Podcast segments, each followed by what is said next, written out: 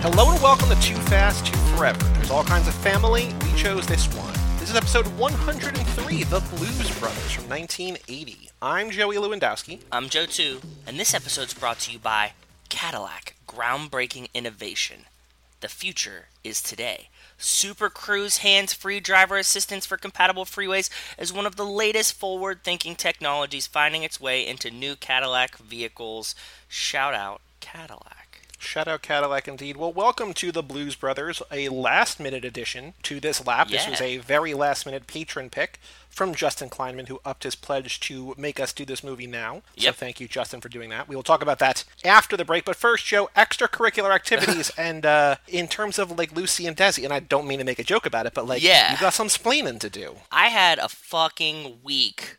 I was like trying to think about where I would start this. I think I would start it to give like the whole picture of what my week was last week, is that like my parents had a dog that was sick, right? I mentioned him on the last episode. I said, oh, they have a dog named Turbo. You know, I was talking to my parents and my dad was saying, you know, this dog is sick. And they took him to the animal hospital. And, you know, they found out he has diabetes. He wasn't eating and stuff. So they put like a glucose monitor in him. And then they sent the dog back to him. They were like, get some food in him. You know, hopefully he'll be okay. I wake up, I think, Monday or Tuesday morning to just, like, frantic text messages from my mom. And it's early. Like, you know, I've been waking up to go to work kind of early, and, like, I was a little stressed about work. Yep. So, like, I've been waking up kind of early. So, like, normally, like, I get up around 8. But, like, for some reason, I woke up at, like, 6, and I checked my phone. My mom's like, call me immediately. She, you know, she was texting Rachel and I was like, that's strange. So I call her, and she floored me. She's like, your father had a massive heart attack. He almost died. He's in the hospital right now. And I was just, like, in shock, right? Like, I didn't know what to do. So I'm like, what can we do for you? Is he okay? Like, I don't know any of these things. She's just crying and upset, right? So I'm like, okay, here. This is what we'll do is, like, let me send Rachel there now. Like, immediately, right? So, like, I messaged you, Matt, Zach, and Adam. And I was like, guys, this is what's going on. Yep. I'm sending Rachel back to Pittsburgh right now. And I'm going to follow her pretty much immediately as soon as I can, like, figure out, you know, how to get work stuff done, be able to, like, I'm just doing a lot of stuff at work that, like, nobody else was doing. So, like, I had to, like, find people to, like, do this shit for me, right, you know, before I can, like, immediately peace, right? Like, I couldn't, I had to, like, go do stuff that morning.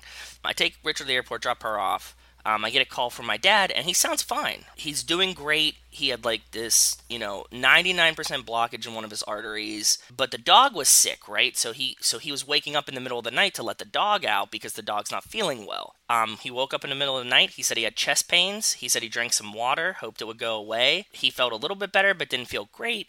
So he decided, hey, I'm going to go to the hospital just to make sure everything's okay, which is totally unlike him. I do like that, you know, the same person who would, like, would take themselves to the hospital is also like, let me just drink some water and maybe this all gets fixed. It's like two different things. It's like those those could not be further apart on the spectrum of like things to do when your chest hurts. And they're like, no, you have to go in immediately. Like there is no time. They tell him like if he would have went back to sleep that night, like he wouldn't have woken up. Like he had like they told him he maybe had 90 minutes left to live. Like when he arrived there, like they were like you probably would have made it like an extra hour. But anyways, now he's fine. Yeah, I know. It was really nuts. That's why, like, you know, you've heard the intro last time that, like, I was in Pittsburgh. I know I dipped out on some of you guys. Like, I was talking to Justin, I was talking to Wes and stuff like that. Like, I kind of just, like, abandoned the chats, but I had to go back because then I, like, went and was, you know, helping them with the store because they have their store. And then the dog is sick. Rachel's there, though. So we go through all of this. He's fine. Like, he's doing better now. He's on, like, a lot of pills and stuff. But, like, he's, you know, for all intents and purposes, he's good. He's healthy. He'll be fine. So, like, we're making it through. You know, we had to deal with all this stuff. I'm at the store. And then, like, Friday morning, I wake up. I'm getting ready to go to the store with him because he obviously wants to go back to work immediately because he's a nut. As this is all happening, we had To Live and Die in LA episode recorded, the back half recorded. Yes. So we were going to record the intro Wednesday night. We're trying to figure out when we could do that. You're like, look, I think I could have, like, an hour here. And we figured out a time to do that, so I edited that. It was fine. So then I was, like, trying to figure out what could we do for Tuesday. And I rattled off, like, 8 ideas. I'm like, if you have this much time, we could do this. If you have this much time, we could do this. If you have this much time, we could do this. If you don't have any time, here's what we could do. I send all that, and I don't get a response, which I'm not expecting because I'm just like babbling. I just want to like put things out there.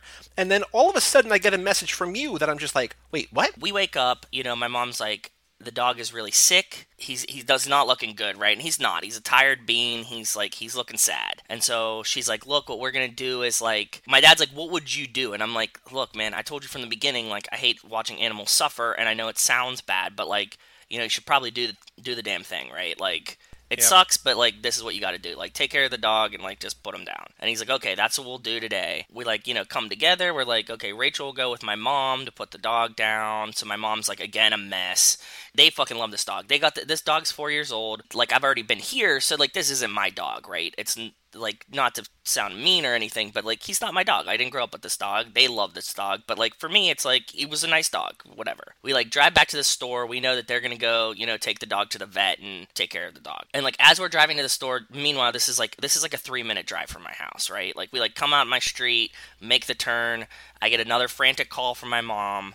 The dog died between the time that we like leave the house and we like are heading to the store. We had to deal with my dad, who has this sick dog, who he said the whole time he's saying, this dog saved my life. This was the only reason why I'm alive. If I wouldn't have woken up for the dog, you know, I'd be dead right now. Then 2 days later, the dog dies. And then my parents are all shook up about it. And obviously my dad's like recovering. And like, so like we had to like, Rachel and I took care of the dog for them. It was just like a long week. And I worked at the store, you know, 10 hours a day for the days that I was there. And then we'd go back up at night and try to help catch him up for the days that he missed. As of right now, everything's settled back down. We're back in Connecticut. I'll be visiting to help there more often, but that's not going to affect anything between us. Joey and I already know about this. That is why we skipped a week of episodes. We actually didn't skip a week. We just took one episode off, and I filled it in with something that I wanted. Yeah, we didn't miss a release. Cool. That's why, you know, like everything got pushed back a week, right? Like not even a week. No, not even really. Just one episode. We added an episode, and we pushed Hobbs and Shaw back a week. That's it. We never missed a release. I was very proud of the ability to keep continuity going. I wanted to release because I wanted to put on YouTube separately. You Are My Lifespan, because just my OCD, like, I want to be able to have a playlist of everything. And I was like, I don't know how to put this out, and I want to put it out. This gave the opportunity for that. I mean, obviously, we didn't want that. I didn't want this to happen, to have that opportunity. Yeah, I get it. But, like... That's why you got Lifespan twice. That's what the fuck I've been doing for the past week. I'm glad that you guys were all cool. I'm, you know, some of you sent messages and stuff like that that were optimistic and stuff like that. I didn't want to, like, have to type this out over and over again, right? Like, I really didn't even want to think about it. Like, I just didn't want to emotionally deal with it until it was, like, done and everything was away and I was home and I knew everything was okay. So that's why I didn't bring it up, but yeah. Meanwhile, I got hit by a skunk. Yeah, you did. I have some fun parts of stories, too. But go ahead. I have, like, some interesting fun things to talk about as well. So as I think I've mentioned on here before, every day I walk or jog or whatever 4 miles. Takes me about an hour, and I do this thing. So as I'm walking around, especially at night, which I'm not really doing anymore because it's too warm at night, so I'm now going in the morning. So this isn't going to happen anymore. Cool. But as I walk around at night, I look in people's windows because I'm a creep. I mean, from the sidewalk, not like go up in the window. But I'm just like seeing if I could see what they're watching or playing or whatever. There's like a guy around the corner who's playing Hollow Knight, which is a great video game. I'm like, that rules. I'm like, how do I become friends with this guy? But like, I can't be like, hey, so I saw you were playing this video. Like, there's no cool way to go about that. No, that's the lamest thing ever. What are you gonna do? Like, leave him a note like, saw you through your window playing this game. And like, it's this dude who like has a cool looking dog. Like, I've seen him sitting outside like on the stoop. I'm just like, we could be friends. I mean, I like cool dogs. I like this video game. Whatever. I don't know. Whatever. Yeah. So I'm walking by a house and I see they're watching Spring Break. And it's in the scene, it's like one of my favorite scenes in the movie. It's like the montage where they're getting, spoilers, they get arrested. Things go bad for the spring breakers down in Miami, or down in Florida. In that scene, I'm like, oh, that's so cool. So I'm like messaging you, because I told my the Tub Talk thread, my friends from the Fantasy Baseball League, I was like, hey, I want to become friends with this guy who's like, I saw playing a video game. They're like, you can't do that. That's creepy. I was like, I get it. But like, I still would like to in an ideal world, whatever. So I'm messaging them and I messaged you because we love Spring Breakers. I'm like, hey, there's a family or there's somebody, I just walked by a house that's watching Spring Breakers. And then as I look up, I see this like big white blob. Like rear up, and I'm like, oh, I know exactly what this is because it's either a cat or something, and I'm like, I don't want to be part of it, or it's a skunk that I've seen around before. Yeah. And so I jump over it, like I leap over it and then just sprint. I smell it and I'm like, oh. But like I thought I had dodged it because it didn't smell bad. Like I could smell it, but I was like, it's not overpowering to the point where I want to die. And it's like, and I was asking you, like, is it just in your nose? Do you have like a lingering smell of it? If you would have gotten skunked, you would have gotten skunked. You know what I mean? Right. Like if you get like really skunked, like on your skin or face or chest or something, you'd have been like, oh, I'm done. Yeah, I'm messaging you and you're like, maybe it got in your nose, whatever, because I sometimes get smells in my nose. I'm like, yeah, maybe, I don't know. But like I'm walking and it's not really going away, but it's not really bad. And so I come back and I'm, you know, cooling off and I'm like taking each piece of clothing off and smelling it and nothing, like they all kind of, but not really smell like skunk. Yeah. And then I smell my left shoe where the skunk was and I was like, oh yeah, this is what he got. And my left sock a little bit too, like more than anything else, but the shoe especially. And so you were doing some research, you're like, you know, baking soda, you're like this, that, whatever. Yeah. So I just throw the things in the basement. I'm just like, I'll figure it out tomorrow. And so I put some baking soda on in the morning. I then put it outside in direct sunlight. Yeah, and then at the end of the day, when I'm bringing it in, I look and like all along the side, like these are relatively brand new shoes. Like I've worn these for probably 3 weeks. Like they're not expensive, but they're basically brand new shoes. And all along the lip, the rim, the bottom of the shoe, which is white. Like the side of sole. It's all white, but there's like little yellow speckles and it smells like skunk. And I was like, oh, and I took the picture and you're like, oh yeah, he really got you. I was like, yeah. Got your shoe. The shoes are like now in a window. Like I have them on the porch until I close the door. Then I bring them in and I put them in a window. Like it's a thing. The smell is going away. But it's like, geez, like it could have been, not that it would have been like the end of the world, but it would have been miserable for a while. But I somehow jumped over a skunk and sprinted because I was like, oh, hey, cool, there's some strangers watching a movie that I like, basically is what happened. That was cool. That was basically what I've done since a week ago or whenever we recorded. That's a good premise for like an SVU episode. Ripped from the headlines. Yeah, with you creeping in the windows of everyone. They're like, we have to find what skunk it was. And they like use the skunk DNA. The skunks are coming. They use the skunk DNA from your shoe to figure out it was you who was in the bushes. Ooh, yeah. Ooh, yeah. Anything else? So what fun stuff have you done in the last week? Anything of note? So I don't know if you know about these things, but I bought one of these, like, massaging guns. I've heard of them. I don't think I've seen them, but I've heard of them. So it looks like a ray gun. It's, like, shaped like a pistol, right? But then it has, like, a massager at the end of it that I had ordered before I left, and then, you know, it came back, and when I came back I have it, and I charged it up. I've been using that and it is fucking wonderful. Highly recommend it. I got one for like $99 on Amazon and this thing is great. So like, you know, there's a bunch of goofy attachments. I was using it on my feet, which is cool because like my feet are really sore from like running around all day at work. It's really hard to rub your own foot, you know what I mean? I feel bad like making Rachel do it. She has like small hands, they're not very strong, so how that works out. But like I got this ray gun thing and I just like was sitting there like just blasting my foot and feels nice. That was one of the fun things I did. And the other fun thing is I told you that I got like the Korean barbecue like setup thing, and I had like the little Coleman grill. The thing was like when quarantine broke, we couldn't find like any of the butane canisters for the Coleman grill like anywhere, right? Like I guess everybody thought like it was apocalypse and they needed to like stock up on butane for their grills in case shit really breaks bad. But we finally found some yesterday, so I wanted to play with this grill. So last night we made s'mores to play with the Coleman grill inside, and today we made Korean barbecue with it. And we got to, you know, cook on the coffee table in the living room, and that was very fun. Oh, and also is that, like, you know, we always talk about, like, what we've been watching and stuff like that. And when I was at home, my sister put us on to Superstore. You know about this? Oh, yeah. My sister loves I saw the first season. My sister loves that show, yeah. It's just, like, so gentle. Even the, like, edginess of the show is, like, so, like, glossed over, right? Like, it's just, like, so wholesome to me. So, like, we've been watching a lot of Superstore because the episodes are 20 minutes long. We really needed something that wasn't going to, like, emotionally drain us. Right. So, like, Superstore was, like, the easiest shit to watch. Rachel and I have been watching, like, we watched through, like, 2 seasons of it since we've been home. A season in Pittsburgh and essentially a season here since we've gotten back, so. We talked about it. I don't know if you're going to remember, but we talked about that very briefly on this because when we were talking about TV shows adapting COVID, like, that's one show. That's what I'm saying. That, like, I was thinking that, too. Yep.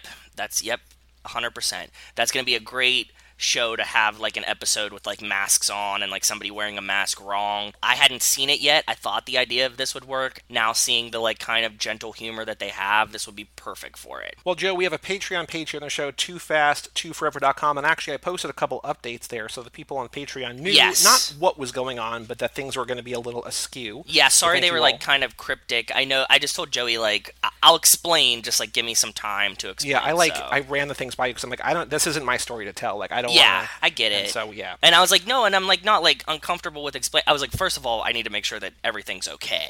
And then I'm like, okay. And when everything's fine and everybody's good and happy and healthy, then we can talk about it. So, well, shout out to Cassie Wilson, Jake Freer, Ben Milliman, Nick Burris, Alex Elenin, Justin Kleinman, Brian Rodriguez of High School Slumber Party, Haley Gerbys, Wes Hampton, Christian Larson, and Jerry Robinson. First one is the $5 level or above. Thank you all so very much. Thank you guys very, very, very much. Thank you. We also have an email address on the show, family@cageclub.me. And Joe, it's been a week since we recorded, and we have a bunch of emails.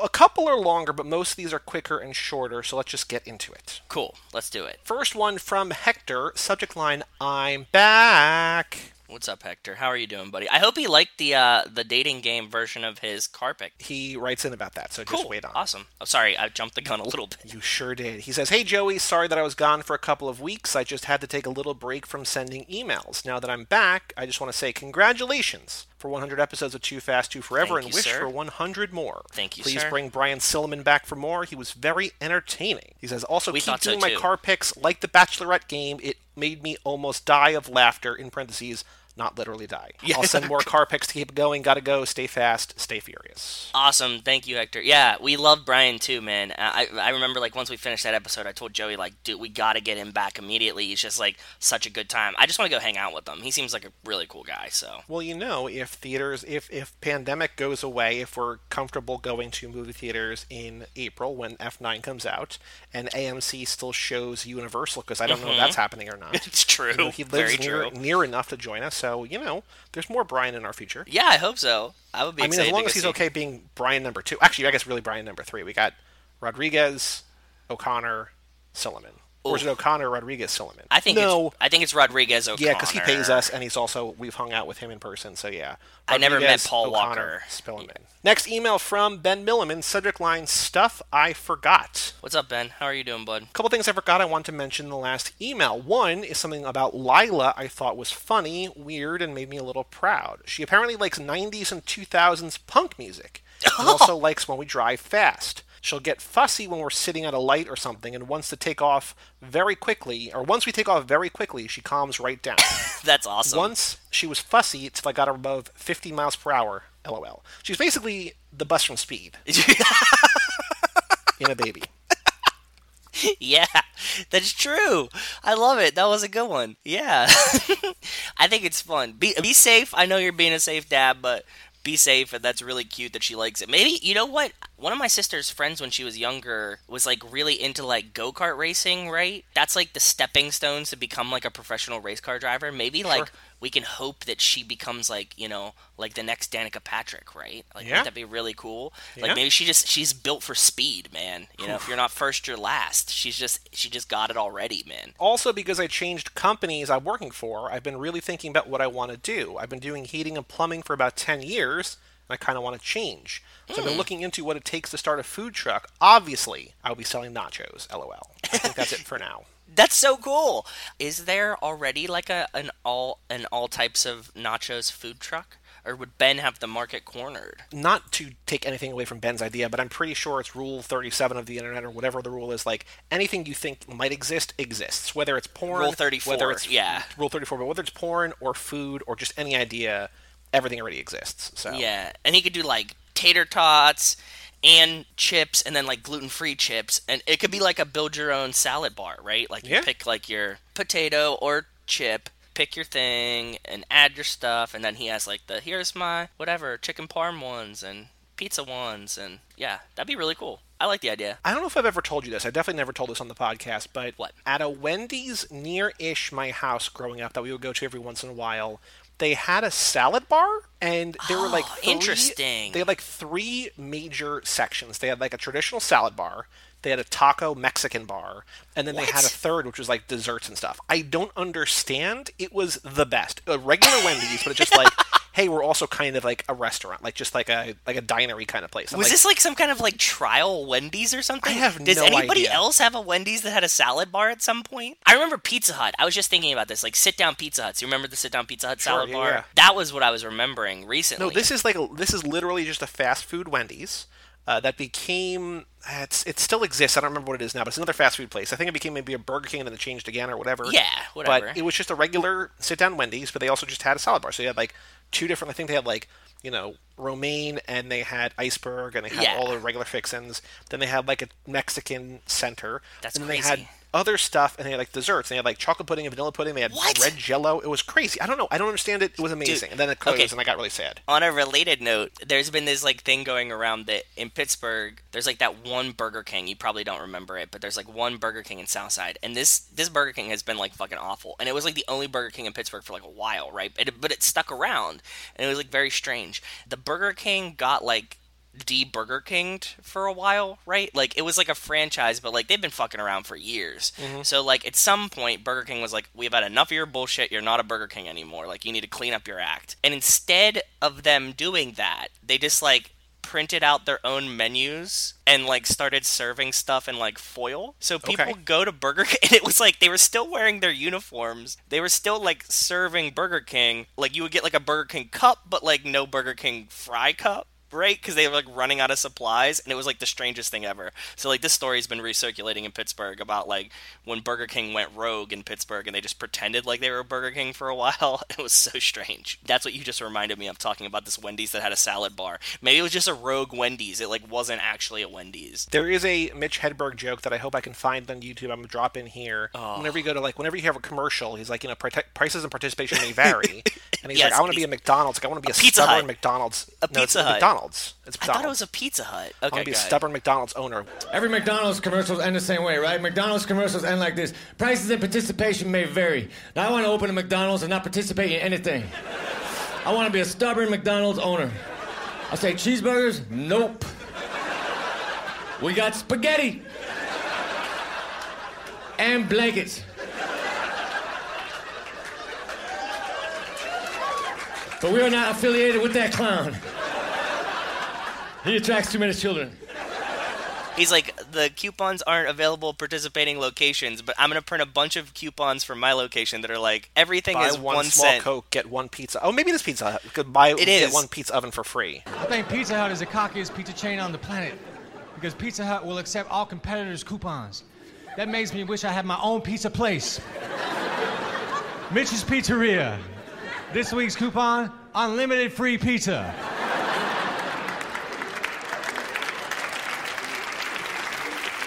Special note, coupon not good at any of the Mitch's Pizza locations.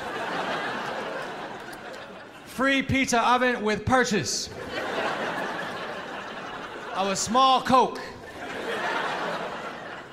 2 for Tuesday, buy one pizza, get one franchise free. So it's two different jokes. We were both right. Rarely happens, but we were both right. We were both right. We were just thinking about two different things. Next email from Jason Dickinson. He says, the Fast and Furious Tokyo Drift is no doubt a fun Fast and Furious movie. I do enjoy it more than I did when the movie was first released. Mm-hmm. Every time I watch the trailer for it, I wonder, could it have been a much darker tone if they kept this part of Sean firing a gun? What? I mean, that's his dad's gun, I would imagine, right? Yeah, doesn't he? He points it at someone. It's in the movie. I remember this part. I don't think he fires it, though. He, like, points it at someone. I mean, we haven't watched the trailer. I don't know. We'll get to the trailer. We're going to do the trailer spoilers next lap. Yeah. We'll keep an eye out. Keep an ear out, whatever. Next email from Justin Kleinman, subject line, thoughts all over the place. What's up, Justin? How are you doing, bud? Says, excited for Blues Brothers next week. This was sent on Friday, so tonight. So actually, a week before the episode comes out. Says, it was a favorite of mine, my dad, and my brother growing up. I'd only ever seen the edited for TV version until I was around 20 years old when it was chosen to be the first DVD I ever purchased. I kind of miss the days of having movies that were edited for TV. It allowed me as a kid to watch so many movies that I can't let my son Hank watch now. There's actually a service, I think, called like Clean Flicks, which like does that, but I don't know if you want to do that. I also think that like Hollywood is very mad at CleanFlix because they're like, you don't have the rights to do this. But I think there is a service out there that does it. I can't vouch for it. I've never used it, but I think there's one by like some kind of fundamental Christian group or something weird. But yeah, I plan on rewatching this to see if it's okay for a 10-year-old, which I think it is. They say the F word a couple times, but like other than that, it's not even that much. It's weird. It's like so close to being a kids movie, and then it just not at certain points. It's like I don't. What are you doing? It's a weird blend. I don't think there's any nudity or anything in it either. I don't think so. No, I don't. Not that I remember off the top of my head. So, or drugs. I mean, behind the scenes, we'll talk about that too. We'll get there. Yeah. Justin says he loves music so much that I think he would love it just as much as I did as a kid. I think the scene with Carrie Fisher and the machine gun at the end may need to be skipped. Hank's used to plenty of cursing from his mother, but even that scene may be too much. Okay, fair enough, yeah. Every night when we're going to bed, Vonnie seems to decide that it's the best time to unload all of her serious thoughts for the day. This is terrible, because I generally run such a sleep deficit that it can be hard to stay awake. Well, last night I was half asleep, and she said something about there being food all over the place. I sat up and said, food all over the place? I expected her to laugh about the joke, but she just looked at me seriously. It wasn't a joke. She actually used the phrase. What? I laid down and then fell asleep. So today, I texted her and asked, why did you say food all over the place last night? She responded, what? I think you were dreaming. Oh, wow. My God. Wow. Oh, my God. He had a dream that... Too Fast, Too Forever dream. Wow. That's a level of inception that I hope that we never get to again for you, brother. Yeah. I apologize. God damn. Will the top fall over? Will the spinning top fall over? Yeah, does it ever fall? Oh, God. Also, earlier this week, I was told by two friends of mine who don't know each other but are both big Fast and Furious fans, I need to check out a certain movie podcast because they did a month dedicated to Fast and Furious. Interesting. Awfully serendipitous, so I had to check it out. I'll link to it below. Cool. He sends another email later. He says he forgot the link to it. It could give you some good options for possible guests to join future podcasts. Anyway, it's interesting to hear some people outside of our own bubble bring forth some new quote-unquote facts I had never heard, as well as some hot takes. My favorite thought is this. Rico and Tego are actually lovers. And the lone supporting fact of this is how Rico complains about Tego's cooking. I, for some reason, always thought they were brothers, but now this is a fact for me, and I will be looking for more clues in rewatches. That is mind-blowing. Yeah, see, I always assumed they were brothers or, like, really close cousins, right? Cousins that grew up together is what I kind of assumed that they were. Right. Like, same household, they've been together forever kind of thing. Like, even more than, like, friends that have been together forever, like, they were, like, in the same house, in my mind. But the idea that they could be lovers is very interesting. Lastly, regarding Honky Tonk, I was fortunate to get to see both Waylon and Merle do shows before they passed away. Oh. Waylon was free in Chicago, although he had some troubles with playing different songs in his band a few times. He was great. He was great fun in his crowd interactions. The highlight of Merle was him setting down his guitar for a fiddle and dueling the fiddler player in his band. I had no idea he was so good. I'm super jealous. I was thinking, okay, so as I was watching Blues Brothers, just like a tiny tidbit, you know, I knew Justin picked it, and you have the whole, like, honky-tonk scene, and I was wondering, remember how a couple weeks ago, or days, whatever, ago, I had said I really love classic honky-tonk music, and Justin was saying he loves it too, and I wonder if that kind of inspired him to pick Blues Brothers, or if that connected something in his brain, because I hadn't remembered the honky-tonk part of this movie, because I haven't seen it in fucking forever. We were just talking about honky-tonk movies, and he was also messaging me about honky-tonk music, and I was wondering if these things overlapped, so I'm curious to hear what Justin has to say about that. Maybe. We'll find out. Justin, write in. Family. You know, family. I can't spell that name. Yeah. Then he sent the link to the thing. I sent it over to you on Facebook. It's a MaximumFun.org podcast called Who Shot Ya? This is episode 142, the FastCast Part 1. So check it out shortly. Next email is from Jerry Robinson, subject line, stickers. What up, Jerry? How are you doing, bud? He says, hey, guys, so I finally got a spot for one of my stickers. This is on my dash of my work car, a 2019 Prius. Well, don't tell Justin you're driving a Prius, because that might make him mad. Yeah, you'll get Justin, I'm so sorry on this Blues Brothers episode that you have to hear about a Prius. I'm so sorry. Yeah.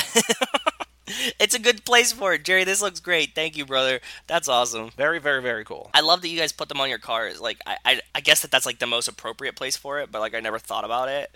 So, like, when you guys send us a picture, you're like, I put it on my car. It's like, that makes perfect sense and something that I'm always still shocked by. So yeah. Thank you. Next email from Nick Burris. Subject line, so far away, so behind. Ever since Brian's slumber party high school, I feel like I have homework that I can't complete on time. Much love. What up, Nick? How are you doing, brother? Says, I had something for American Graffiti, but I lost my notes. So, on to the Italian job. Okay, cool. Okay. Perfect. That's done. We're not going to judge you for the dog ate your homework. It's okay. No, exactly. It's totally fine. We take all excuses here. So this is now The Italian Job. The originally says, I thought it was quirky and weird and didn't like the end, but after hearing you talk about it, I found myself laughing more at reminiscing. I did like the girlfriend beating him up with a fuzzy rubber chicken. I think the ending was pretty good. I don't know how you... Yeah. Well, how didn't you like it, bud? I don't know. What's wrong with the ending, man? It was a good... I liked the kind of literal cliffhanger ending. Literal cliffhanger, yeah. Yeah.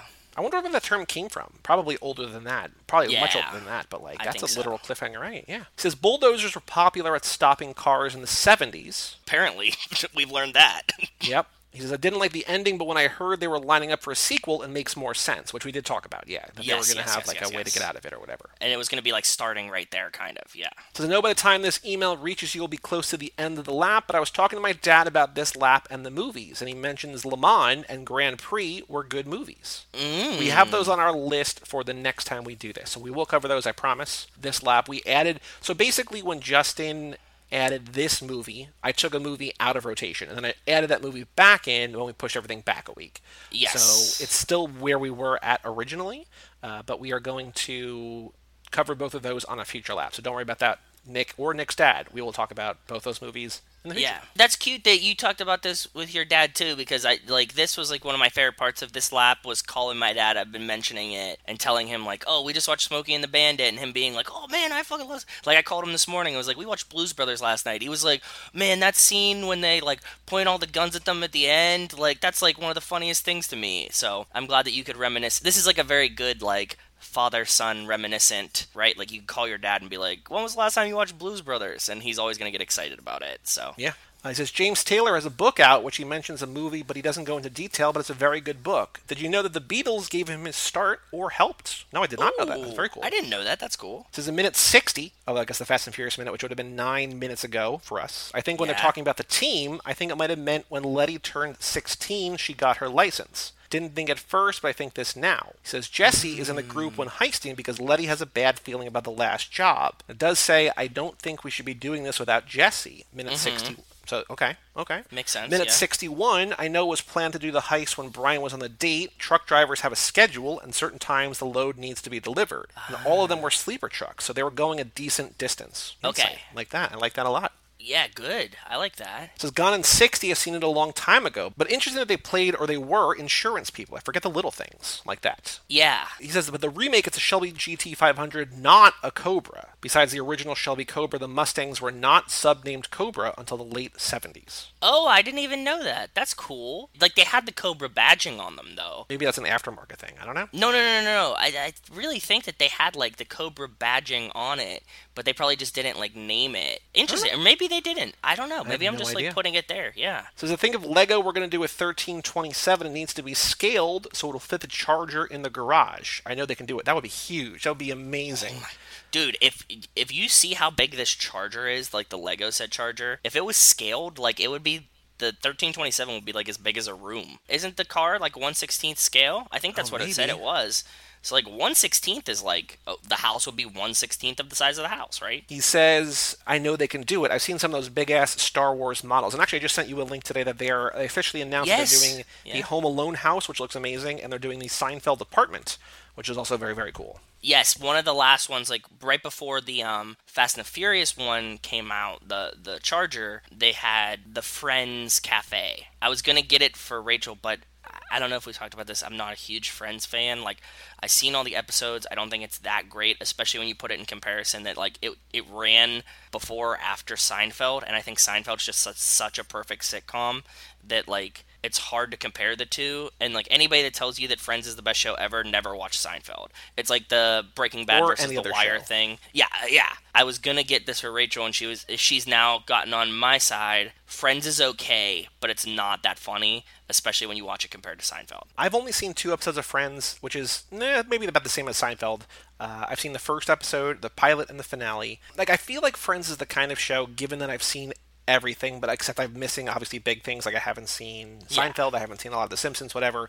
But I feel like Friends is the type of show that I should have seen. But I asked my friend, And I was like, should I watch Friends? And he said, nope. If you watch Friends instead of everything else that you, quote unquote, should watch, I will kill you. I was like, okay, I guess I'm not going to watch Friends. 100% agree with him. Like, if you were like, I started Friends and you've never watched Seinfeld before, I'd be like, you're a fucking idiot. Like, I wouldn't do that. Like, I would do, like, there's still, but there's like, my list is too big. Anyway, Nick also sends the next email saying, get my ass in gear. He says, saw this driving and took it as a sign to get caught up and watch these movies. Because I like to watch before I listen. He says, I haven't seen this truck since the first pick. So this one was supposed to be the first, but next stop, Back to the Future, Midnight Run, and Ronin next week. So now I need to start leaving earlier when going to New Jersey so I have more time when I get there. Anyways, taillights, bitch. Nick. He sent this picture in a while ago. So yeah, I do remember this. Yeah. Pockets ain't empty, cuz. Yes. It was hard to expand it in Discord. I had to put my face really, really close to it to try to see what was going on here. But yes. Nick has like 4 things going on. He's got a camera filming. He's got like 2 GPSs. He's got his phone for music or maybe podcasts. This is a serious setup you got there, Nick. Well, he's trucking. That's his job. I know. I get it. Yeah. So that's what he's doing, man. I mean, and the camera's a cool move because you don't want like anybody doing something weird and him getting in trouble driving. So right. Then Hector sends in a car picture, so we'll save that for later. Cool. Then Ben sends another email saying, is Etion a we, not an I? Says, so I've been watching Hobbs and Shaw again, and I've been listening closer to the voice, and I know people say it sounds like different people. Well, what if it is different people? So instead of a big bad guy, it's a group of bad people doing the voice. That way in Fast 10, your seatbelt, maybe. We will get the fam against bad guys from across the whole series. What do you think? We've talked about this. I ultimately want all the bad guys to come back and kind of like band together and then be like their own evil family versus our family. Like, bring back Braga. I still think we could have both. Like, I think the voice DK. Could be one person and they could all just be within the same organization, right? Like, Etion is definitely a we.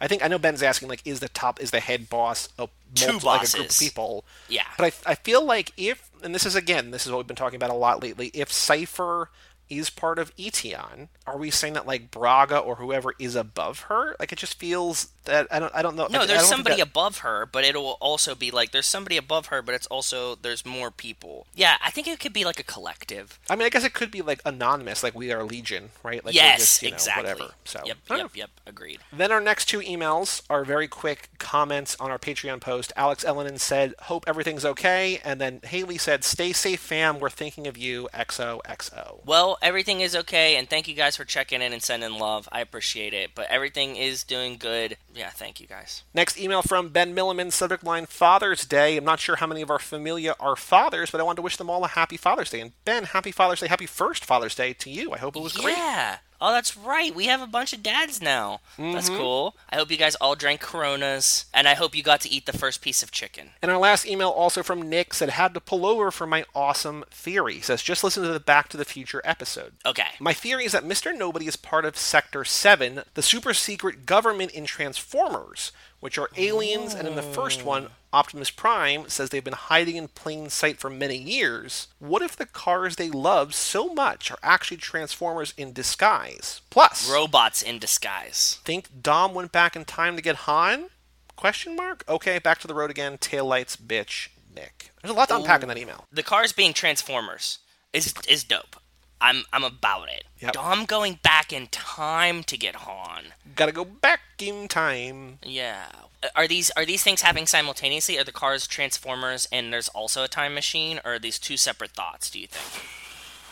Well, I mean, there's no limit to things. I don't know if I'd rather have Mr. Nobody be Men in Black or Transformers. I feel like Men in Black for me, for Mr. Nobody. I feel like they're both equally possible and simultaneously unlikely. Like, they're both very highly unlikely. They're also both crazy. I would like Transformers to be the cars. I would like Mr. Nobody to be Men in Black. And I also like the idea of Dom using a time machine to get Han. But, like, all separately. You know what I mean? Like, no weird crossovers, right? Like, don't cross. Well, that is a giant weird crossover. But you know what I'm saying? Like, compartmentalize them that they're all 3 separate plot lines. Yeah. Well, that's all the emails for today. Thank you all for writing in. We had, that was basically 2 episodes worth of emails. If you want to write in, family@cageclub.me. Actually, 2 other updates. So I want to remind people, number 1, voting for the Fast and Furious Hall of Fame is now open at cageclub.me/bracket. I need to do it again. I already put in one when we first, before we even released it. I did my first one. I think I'm ready mentally to do my second one. Also, right now, if you want to vote on more things, also at cageclub.me/bracket, there is the Cruise Club Awards, the Cruisies. I haven't done that one yet. Tom Cruise Awards. And also Brian High School Summer Party Rodriguez's sophomore year superlatives. That one I did. Vote on all those. Go vote for all the Identity Theft of a Cheerleader things you can. That's what I did. I just Identity Theft of a Cheerleader down the line. Like, he threw it into like a bunch of different superlatives. He did a lot of it. Yep. Yeah, and I was like, okay, cool, and I just used all of them. I voted for all of those. The other thing should have gone in extracurricular activities, but I did not think of it. It's a story that I told you, but what? I was looking in my emails. I closed my email from getting, like, reading what people sent us. So I wanted to buy a wicker chair set for my front porch. Yeah, this is a cool story. I like this. And I was, like, looking at a set on Home Depot and a set at Lowe's and a set at Target. Yeah. And they were all, like, $400 to $500. I was like, it's kind of a lot of money, but, like, now, especially since I'm spending more time outside, the chairs I have out there are fine, but they're not great. I want to make it look nicer. I want to be more comfortable. Yeah. I want ottomans, whatever. The Target set was the most expensive. I'm like, look, this is the one that I want. It's a difference of $100, but if I'm going to use it every day and it's going to last hopefully for years. And if you're going to spend $400, like, that's like one of those price points where it's like, what's the difference between $400 and $500, right? Like, it's not like $50 and $1,000. It's like $400, $500. You're like, okay, yeah, it's close enough. Get the one you want, And especially since, like, I haven't been going out to eat and I've been saving a lot of money. I was like, let me just splurge a little bit and get something nice. And so I'm looking, and I know that, like, there's different extensions. Like, there's Honey, and there's different, Retail Me Not. I'm trying all these different coupons. Because I know the Target always has, like, 10% off or 5% off or get a $50 gift card or whatever. I'm like, there's got to be something that applies to this. And, like, especially since now is like summer season, they're probably trying to get people to like just, hey, come we're back still open. Stores. Yeah, exactly. Yep. And nothing is working. I'm like, let me just check the app because I know that Target Cartwheel has like promotions and stuff like that. And I'm looking and there's nothing. There's no discounts, there's no whatever. Lame. So I just go to the item. I'm like, I literally have my phone in my hand. Let me just go to the item. The default on the web is these red cushions. And I was like, they're kind of cool, but like, I think I'm going to go blue because I have a blue rug out there that my friend bought me as a housewarming gift. Kind of matches. It's like less of an obnoxious color. And I tap on the blue cushions and it's 50% off. And I was like, what? And so this $550 set, which is two chairs, two ottomans, and the table, goes down to $275, and I was like, awesome. I like almost started, like I didn't, but I almost started shaking. Like I hacked the matrix. I was just like, I don't, like this can't be, like why would a different color cushion be half price? Don't ask questions. And there were like five colors. I think one was out of stock, two were half off, and then two were full price. And I was like, well, let me go get my credit card right now, and I'm going to buy this right now. And then I had the Target credit cards like another 5% off. So basically, instead of spending like $590, I spent like $275. I was like, this is awesome, dude. It could not be better. And I know that you always love like it's not a hack. Like, this wasn't a hack. Like I didn't beat the system, but it was just like a I don't know why this worked, or I don't know why this is the way it is, but it was great. Something really gets me going about, like, I've talked about this before. I chase airline miles, so something get like the rush of the deal always gets me going. And I was like talking to my dad about this when I was home. I like fucking the airlines because it's a fun game and it's kind of like a criminal being chased, right? Like you're trying to get over on them, except if I get caught, I can't get arrested for it. Like I push the boundaries on what you can do with airline miles and deals and stuff like that. Like I've definitely done some stuff that's in a weird gray area. At the same time, it's like I'm not like committing fraud. Okay, they would just be like, no, we're not going to do that. I love it. I'm glad that you got this good deal, and I can't wait to see your furniture, and hopefully we have a barbecue meetup soon so I can sit on your lovely blue couch, your outside patio cushion. I hope so. I also, like, not selfishly, but I was like, I don't mind spending extra money because the Home Depot set wouldn't be here until the end of July. And I was like, that's a long time. And this was like, you get it on Tuesday. So I ordered it yesterday Tuesday. And it's going to be here on Friday. Like, it's going to be here in 3 days. I was like, oh, okay. Free delivery. It comes assembled. Perfect. Couldn't ask for more. Can't ask for more. I love it, brother. Good for you. Okay. On the streets, Fast and Furious news. Is there anything that you've seen? I have one thing that's adjacent, but it's not actual news. So here's the only thing that I found. Go ahead. Patron of the show, Melissa Lynham, sent this to me on Instagram today. I've got gossip in the dating world. Okay. Tell me. Your boy. Who? Timothée Chalamet. Oh, Rachel told me this. Go ahead. He's now in a relationship or seeing or dating or whatever Go ahead, Hollywood phrase is for banging Isa Gonzalez, a.k.a. Madam M from Hobbs and Shaw. And I don't understand it on her part. I don't see the appeal into it. Like, I think he's a great actor. This is a very Pete Davidson situation, isn't it? I mean, I don't want to shame anybody. I just don't understand beautiful, beautiful, beautiful women. Hey man, look at me. You just have to be quirky and weird, and that's about it. I was shooting way out of my league for a very long time, so. Well, Joe, only one other thing to do before we take a break is the Fast and Furious minute 69, and I... Nice! Wait, you didn't even get pause for me to... Nice. Minute 69, and I didn't put the quote in here because I think we might want to... Because they're... Okay, before we say the quote, before we say the minute title, this is a great minute in the movie. Excellent. That we have almost nothing to talk about in this minute. No, I have two cool things, but go ahead. The quote from this, which Ben has written in before, that he said to his in-laws before, I feel like that might be the trivia question, possibly, so I didn't want to put that in the title. It's kind of obvious, I just don't know what else to ask. So for now, temporarily, whatever it is you're in on, I want in on it too. Who's that cool of yours? That's your meal ticket. My meal ticket. Well, I can't pay for my own shrimp. I got the shrimp. No, see, that's one thing about me, Dom. You don't understand. I don't need handouts. I don't take handouts. I earn my way every step. I just gotta make a little something extra on the side, like you. What do you mean, like me? What's that supposed to mean? That's what I mean. What does that mean, like me? Don't talk. I'm not stupid, all right?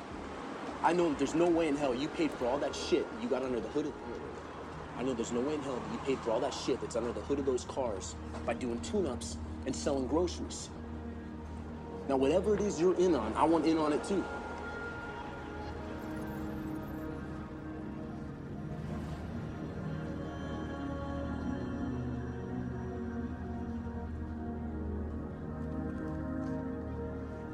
So in this minute, Brian and Dom continue their lunchtime conversation at Neptune's Net. Brian confronts Dom about his side hustle he wants in, and then Dom begins to pass Brian a note. Again, we've said this a million times, though. This is a really well-contained... It's perfect. It's like, right before Dom starts talking, we get everything. It's perfect. So the only real thing that I have, and has nothing to do with this minute, is that throughout this entire Fast and Furious minute document, I have referenced this every time I link to it, there is a YouTube video of the entire BT score, like an hour and 7 minutes, broken down by song, by chapter. I click on it today. This user has deleted their YouTube channel, and I was like, "No!" The score, as from what I can gather, the score does not exist on Amazon. Like, I can't buy it. I haven't looked on eBay yet. It's just not out there. And what was really frustrating to me was that this YouTube video was beautifully sequenced in order of the movie, and then I found it like a track listing on on Discogs or something, and it looks out of order, which doesn't make any sense. So I, like, my real one go-to, because in this minute there is like a song that's like playing very faintly in the background, like an actual like radio song. I don't know what it is. At Neptune's Net, and then it goes into the score. And so I googled, like, what's the song playing at Neptune's Net, and, like, I can't find it that way. And I'm so disheartened because, like, this super cool... Like, the guy didn't do it for us, or whoever this was didn't do it for us, but I was like, this is the ultimate tool I have. And you didn't have it, like, saved quickly. Or cached somewhere? No, I should have. I never thought it would go away, because I was like... It's so stupid, right? It's so innocuous. Like, if it's been up for copyright reasons... I didn't think the guy was going to delete his channel, but, like, it's been up for months. Like, you know, I don't know. Yeah. I mean, literally every minute we've... So 69, probably, yeah. This has been close to a year that we've been doing this, right? Because we did two a week, but we did one a week before that. And, oh, man, it's been, you know, a year. I should have... Damn it. We'll figure it out. We'll figure it out. We will. We'll have a new solution, I'm sure. Anyway, okay, what do you have? What's your big takeaways? Because there's not much for me in this minute, but what did you find in Neptune's Net? Okay, so I had a question for you, and you might have to go rewatch the minute. Book ending... Brian and Dom, and actually, you know what? Wes may know the answer to this too, because he's been to Neptune's Net. Bookending Brian and Dom on opposite sides along the railing. It looks like there's two stainless steel ashtrays attached to the railing. Did you notice these? No, I gotta take another look. Hold on. I can't imagine what else they would be, right? There's like two things there. It's not like they're like they're attached to the railing. And it looks like you used to be able to like stand at the railing and smoke, but it also doesn't fit next to the tables. It almost looks like elementary school, like, water fountains, but it's clearly not those. Like, they have the same kind of shape. Yeah, you get what I'm saying? It's like a bowl, so I'm thinking it's probably an ashtray, right? Yeah, I would guess it's probably ashtray. But they just are an inconvenient spot or a convenient spot, depending on how you feel about this. I mean, I guess it's probably, like, while you're... I mean, it's... I don't know, because, like, there's tables there, but it almost feels like the kind of place where you can just stand there and, like, admire the ocean and then just, like, ash your cigarette, but, like, there's tables there, so it's... I don't know, it's a weird... Yeah, like, why wouldn't you want to put the table right next to the ashtray so you would like smoke at your table as opposed to like standing next to another table and then smoke near them? And the other thing was, you know, looked on the table. I mean, there's really nothing on this table besides like shrimp and a tray, right? They do have hot sauce on the table. So I was asking Rachel, do you think this is Texas Pete's? It kind of looks like a Texas Pete's kind of hot sauce bottle. And so she's like, why don't you go to Yelp and see pictures of Neptune's Net now? Oh. They probably use the same hot sauce, right? And what I discovered was they no longer stock any of these things that are on the table, so we can't use that. But I thought that was interesting anyways, that, you know, they used to keep hot sauce, salt, pepper, napkin holder on the tables. They don't do that anymore. Yeah, so those were my two big takeaways from that. I didn't get any of the cars in the background. You can't read the signs because there's, you know, focused on the faces and stuff like that. We also don't really get a sense of the people at the tables around Brian and Dom. There is a couple, a guy in a wetsuit that has the top half, I want to call it unbuttoned. It's not unbuttoned, maybe unzipped. He's just got it flapping around his waist. And a girl in a bikini walk by. They sit down behind Brian. We see another couple of women in like cover-ups, I think. It's like the thin sheer whatever sarong, sarong, yes. As they walk by, just like they have the swimsuit on underneath, and they walk by just, you know, just so they're not just walking around like in a bikini or whatever. So they walk by. We don't really see anybody new. I thought for a second that the guy in the swim pants, the surf pants, and the girl in the bikini we'd seen outside, but it wasn't them. So the guy with the, remember we had that whole conversation about like the surfboard or surf shorts or surf pants or whatever. That's the guy at the table closest to the camera. Okay. So we had talked about that last minute, but in my brain, because we haven't done that in a week, I was like, did we, because I remember seeing somebody with those pants, but it's like, it's not, it's the other guy. So he's in here. It's just a different guy also. So it makes sense. Makes sense. I follow. Yeah. Anything else about this minute 69, before we come up with a trivia question? I actually kind of like how... gonna give them the benefit of the doubt and say it was intentionally bare in this scene to focus intently on Dom and Brian and this conversation. As much as there is stuff in the background, it's like out of focus and so bare that you're like really honed in on what they're saying. Which is cool. So now the trivia question, I think it's obvious, although I just don't know what else to ask. What are Brian and Dom eating for lunch at Neptune's Net? I had a question that's kind of similar. I'm going to throw it at you. Tell me what you think. My question was going to be, what is Brian's meal ticket? Oh, okay. How do you like that? That was my thoughts when I was watching the minute. We could do both. Because I think there's like an easy one and a hard one. It's like, oh, I got this one. I can do this. And it's like, wait a minute, I don't know. But I don't know what the other answers are. Can you help me get the other answers for that one? What does Dom say Brian's, quote, meal ticket is? Okay, so first let's do the eating for lunch. So we got shrimp, obviously. We could do lobster rolls. Oh. Chicken sandwiches. Yeah. And one other thing. Tune on rye, no crust. Tune on white, no crust. And then what does Dom say Brian's meal ticket is? So it's, what does he say? That cool of yours. So, quote, his quote, cool. His cool demeanor, his lead foot. Yeah. Now, is his level-headedness, is that too different? Or is that too similar? No, that's different enough. The cool demeanor and level-headedness, I think, are different. His level-headedness, his cool demeanor, his lead foot, his level-headedness, and we could just say... his sweet, his blue eyes. I was going to say that. Yeah, that's right. Yeah, that sweet, sweet ass of yours, Brian. So what are Brian and Dom eating for lunch at Neptune's Net? Of course, shrimp. And what does Dom say Brian's meal ticket is? His cool demeanor. Perfect. I love it. That was good.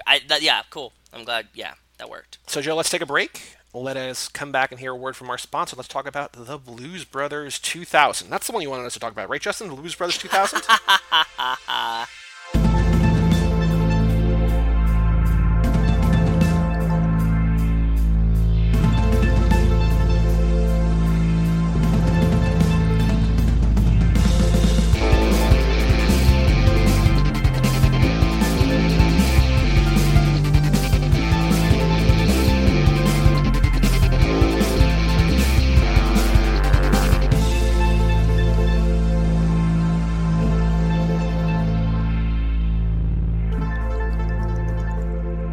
Welcome back to Too Fast, Too Forever. This is episode number 103, The Blues Brothers. This episode is brought to you by Dodge.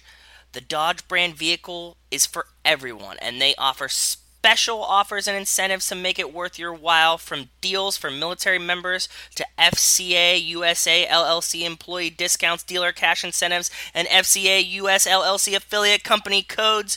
They encourage you to check out their deals in your area so you can buy or lease a new Dodge brand vehicle today. Shout out Dodge. Sometimes you just need a new Dodge. You know, sometimes an old car doesn't work. You need Dodge. Thank you, Dodge. Yeah, they're doing 4th of July $10 per horsepower power dollars cash allowance right now. Oof.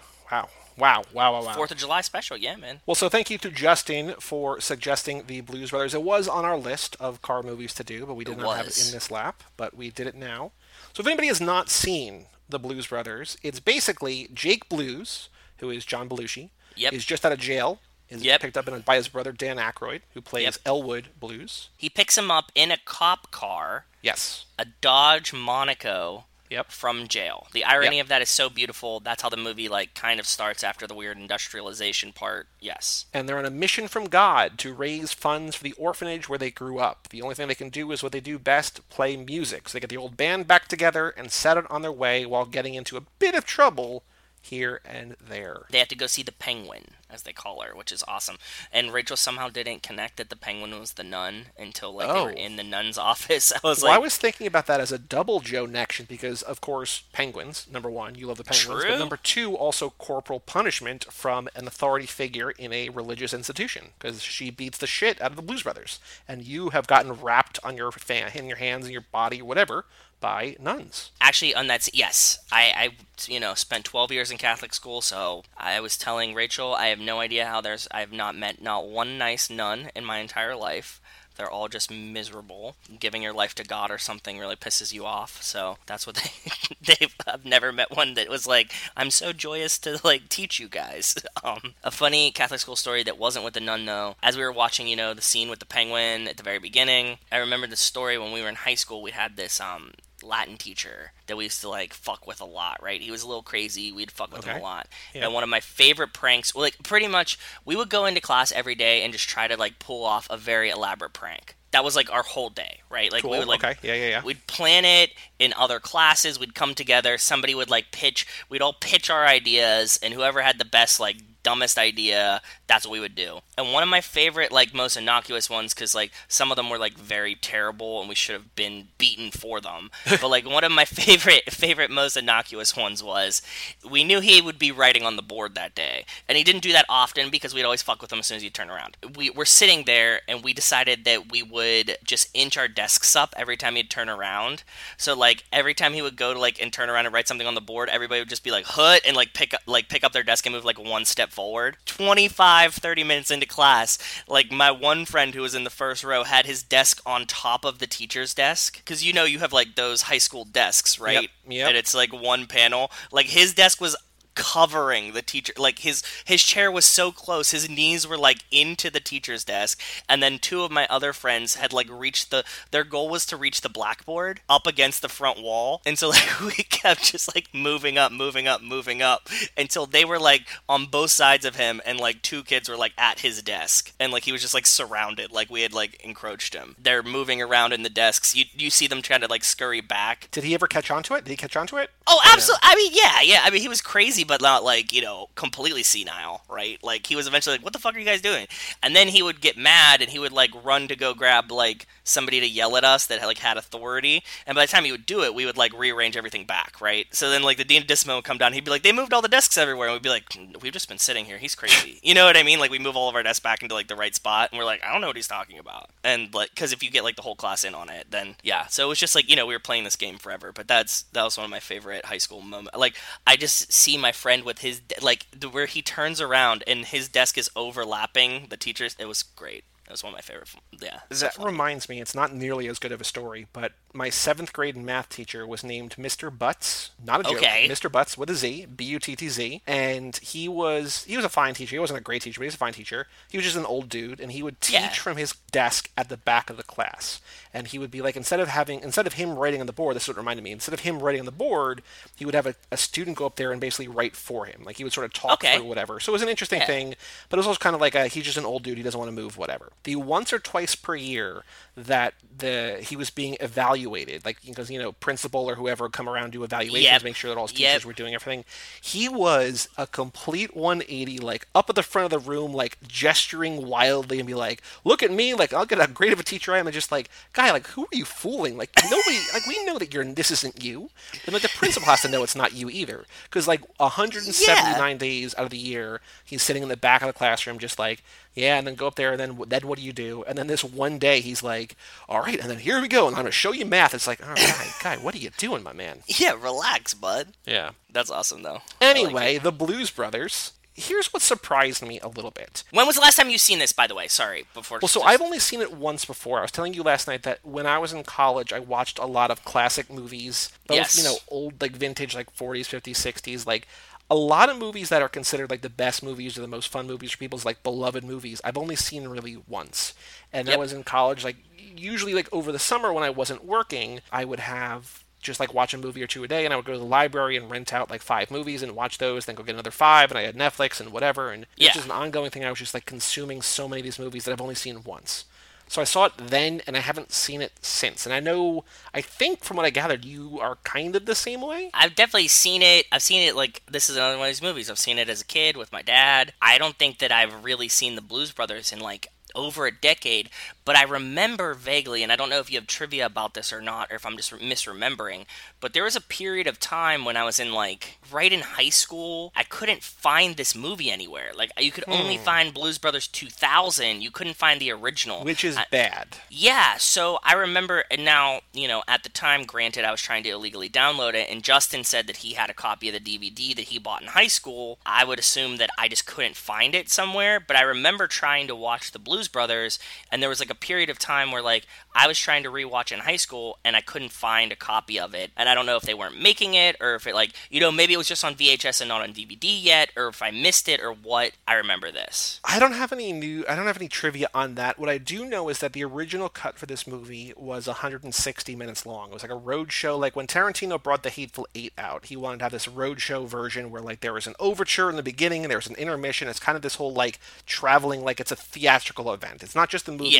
You're experiencing like a show. And so there was going to be an intermission or whatever. The studio was like, no, you can't do that. And then they eventually, I think they screened it once. Some version I think was kind of like this, because there's a 2 hour and 13-minute version and there's a 2 hour and 28-minute version. We both watched the extended one. Yes. I think they screened once a version that was kind of like what we watched, like the 2 hour and 28-minute one. And then the studio was like, you need to make this shorter. And so we got 15 minutes. And so the theatrical version was 2 hours and 13 minutes. And so when Justin said, watch this movie, he told us to watch the theatrical version. And you were like, no, I'm watching the long one. Joey, you watch it too. I was like, all right, fine. Like, I don't care. In a 2 hour and 15-minute movie, like how much time are you really saving, right? Like what's the difference? This is your $400 versus $500 outdoor set. Yeah. What are you really saving here, bud? Just go watch it's a very long movie either way, right? Exactly. It's like, so that's my one complaint. Oh, the ice cream man's outside. And he just stopped outside my house. He drives around town, but he stopped outside. Maybe he knows we're talking about the Blues Brothers. Ice cream cones. And now he's going again. Anyway. Okay. My one complaint about this movie, by the end I was fully on board. But I think, number one, this movie is way too long. I think that it is... I agree. I was talking to my friends, because the Tub Talk guys were talking recently about like length of movies, and they were like, every song should be under 3 minutes and every movie should be under 90 minutes. So I was like, you can't really argue with that. Like there are movies that like justify longer, but this is kind of just like a goofy, silly, then becomes over the top comedy, and it's 2.5 hours long. It's like, what are you doing? They could have High School Musical'd this, cut it down, but then gave you like all of the full length musical numbers, you know what I mean? Like, but that's just the beginning of it, right? Like, because you're still at, like, even, they did that, and you're still at 2:15. I really like this movie. There's nothing that I don't enjoy about it, but at the same time, it definitely is long. Because the other thing, and I think this couples with that a little bit, is that this movie takes time to get going. Like, it starts off as a serious movie, then quickly becomes not a serious movie. But, like, him leaving jail, and you don't see John Belushi's face, and, like, they're going for something, then they're going to invert it, and that works. But it takes a while to really get you on its side. And I think once you get on its side, like, once it wins you over, you're like, okay, cool, I'm here for the ride. But I think the fact that it's very, very long and that it takes a while to really, like, what is this movie actually trying to be or trying to do? And I think a lot of people who went into this knew them from SNL, right? Like, they knew the Blues Brothers characters. Oh, also, I do want to say, Dan Aykroyd, who wrote this screenplay, his original version was a 384-page screenplay. So just for your reference, the rule of thumb is that every page of a screenplay is about a minute. Yeah. Yep. So this is like a 6-plus hour thing. He wanted it to be 2 movies. It was going to be called The Return of the Blues Brothers. And so John Landis, who directed this movie, was like, hey, we can't do this. And he spent 3 weeks cutting it down. So, like, this original vision of this was, like, insane. And I still think what wound up on screen is kind of insane. Oh, yeah. But it's still, like, not at all, like, what it could have been. Like, I think it was always going to be long. If there's somehow a 90-minute version of this, like, I would love to see that. Like, I don't know if you can. I don't know if the story that it's telling can be told in 90 minutes, but, like, I would love to see that. I think you can cut some, like, just when we were talking about this and you were bringing up that it's long, there's a very extended scene where he parks the car under the bridge. Mm-hmm. That's, like, a 2 or 3 minute scene. And, like, what do you really get from, like, there's some things you can cut out. This is what surprised me. This is actually what sort of began this kind of tangent, is that this movie feels like the kind of, I know that, like, SNL probably has, like, somewhat of a global appeal, but this feels like the kind of movie, like, generally the movies that do well overseas are, like, action movies, because they're like, you don't need to understand the words, you could just understand, like, the explosions and just sort of be, like, wowed by the spectacle. And I guess to a certain extent the music videos, essentially, that are in this, you know, the extended musical numbers could translate. But I'm still thinking, like, this is a movie that's going to do most of its bank in the U.S. and nothing overseas. Okay. But actually, 50.3%, 58 million of the 116 it made was done overseas. Like, this movie was going to be, like, a flop until it kind of did really well overseas, which is kind of baffling to me a little bit. I think you nailed it with what you said, is that, like, it was the appeal of having musicians do the musical numbers in it. If you pitch this movie as an American musical, it makes sense. There was a really shitty thing that I read. Let me find out where this was. Universal kept trying to get the filmmakers to replace the blues and soul stars with more contemporary, successful acts. John Landis stuck to his guns, but because he did, some large theater chains refused to book it in theaters in white neighborhoods, which is, again, they claimed it was too black. It was a black movie. And did you hear, like, the, did you read, well we read this article, and it was about the cocaine budget of the Blues Brothers. I have 3 different trivia bits about cocaine, but go ahead. Yes. In a terrible bout of racism, they, like, sat down with one of the theater owners, right? Like, a large theater chain owner. He's like, I'll play this in Compton, but I won't play it anywhere else. And he's like, why wouldn't you play it anywhere else? He's like, I don't want black people in the white neighborhoods to go see this movie. It's not like they're, like, fringe black performers. It's like Aretha Franklin, it's James Brown, Cab Calloway, it's like huge names. Ray Charles! Like, what the fuck? Yeah, it's not like, that's what I'm saying, dude. It was rough. That's just very, very shitty, and I feel bad about it. When I was reading that, I was like, oh, I didn't even consider this darkness, the dark undertow of the Blues Brothers, like, getting this movie made and, like, where they were playing it and stuff like that, and how fucked that is. You could market this as just, like, 2 white dudes saving blues. Like, it's just the same thing. Like, it's kind of like Gosling saving jazz, right? This could definitely be a white savior movie where, like, the 2 white guys save blues, and isn't that the, like, like, every racist wet dream of a movie, right? Like, that's what you want, right? The 2 white guys are the heroes in a very predominantly black movie. Like, the movie was considered mostly a flop until it did well overseas, because the budget was $30 million, which at the time was one of the most expensive movies ever made. Yeah. At the same time, Steven Spielberg was making a movie called 1941, which I haven't seen. I think it's a comedy, but it flopped hard. Like, that also really... starring Belushi and Dan Aykroyd. Yes. It's this weird kind of, like, coinciding thing where, like, there were rumors that John Landis and Steven Spielberg were having, like, a friendly rivalry, like, who can make a more expensive movie? And, like, they both, but, like, this movie did really well enough to have a sequel that didn't, that people kind of hate. It's a very expensive movie, but also I think something that did not bode well for it is that it was released on the same day as a movie. I don't know if you've heard of it. It's called Star Wars: The Empire Strikes Back. Oh, God. So even if you're like, I want to go see the new Carrie Fisher movie, it's like, well, which one? It's like, I don't know, the good one. Like, not this, but you know what I mean? Like, there's like the biggest movie, like people like, many, and again, this is Justin's favorite movie. I don't like. Again, I'm saying all this like, and I really, really like this movie. I love this movie. And I don't mean this to shit on the Blues Brothers. But no, like, definitely not. I get it. Blues Brothers is a people's favorite movie. It's Justin's favorite movie. But then to release it on the day that, like, probably if you had to say like, what is the number? Like, what is the most people on the planet's favorite movie? It might be Empire Strikes. You know what I mean? Like, it's just, really like, might be. Yeah. Everything was stacked against this movie, and it still overcame it. So wow. I know. Holy fuck, dude. Oh right? God, everybody was probably, like, amped for fucking Empire Strikes Back. Yeah, they were probably, like, ripped, and, like, this was when you get Star Wars, like, waiting outside the theater all weekend. You know what I mean? Like, you can't even buy tickets early. There's no Fandango. So, like, yeah, for the Blues Brothers to be released that weekend, it would have to be, like, the only, like, the people that were seeing it were the ones that, like, couldn't get Star Wars tickets somehow. And they're like, okay, well, there's, like, another movie we can go see with, it also has Carrie Fisher in it, so we'll just go see that one. That's a great consolation prize, in my opinion. Yeah. Absolutely. Yeah. I mean, these are both great movies. Carrie Fisher is great in both of them, but wow. Okay, so let's talk about the cocaine before we talk about the movie, because I have three different trivia bits about cocaine. Tell me. And then there's another bit, too. So, like you mentioned, you can probably fill in a little bit more from that article. According to Dan Aykroyd, cocaine was included in the film's budget to help the cast and crew stay awake during the night shoots.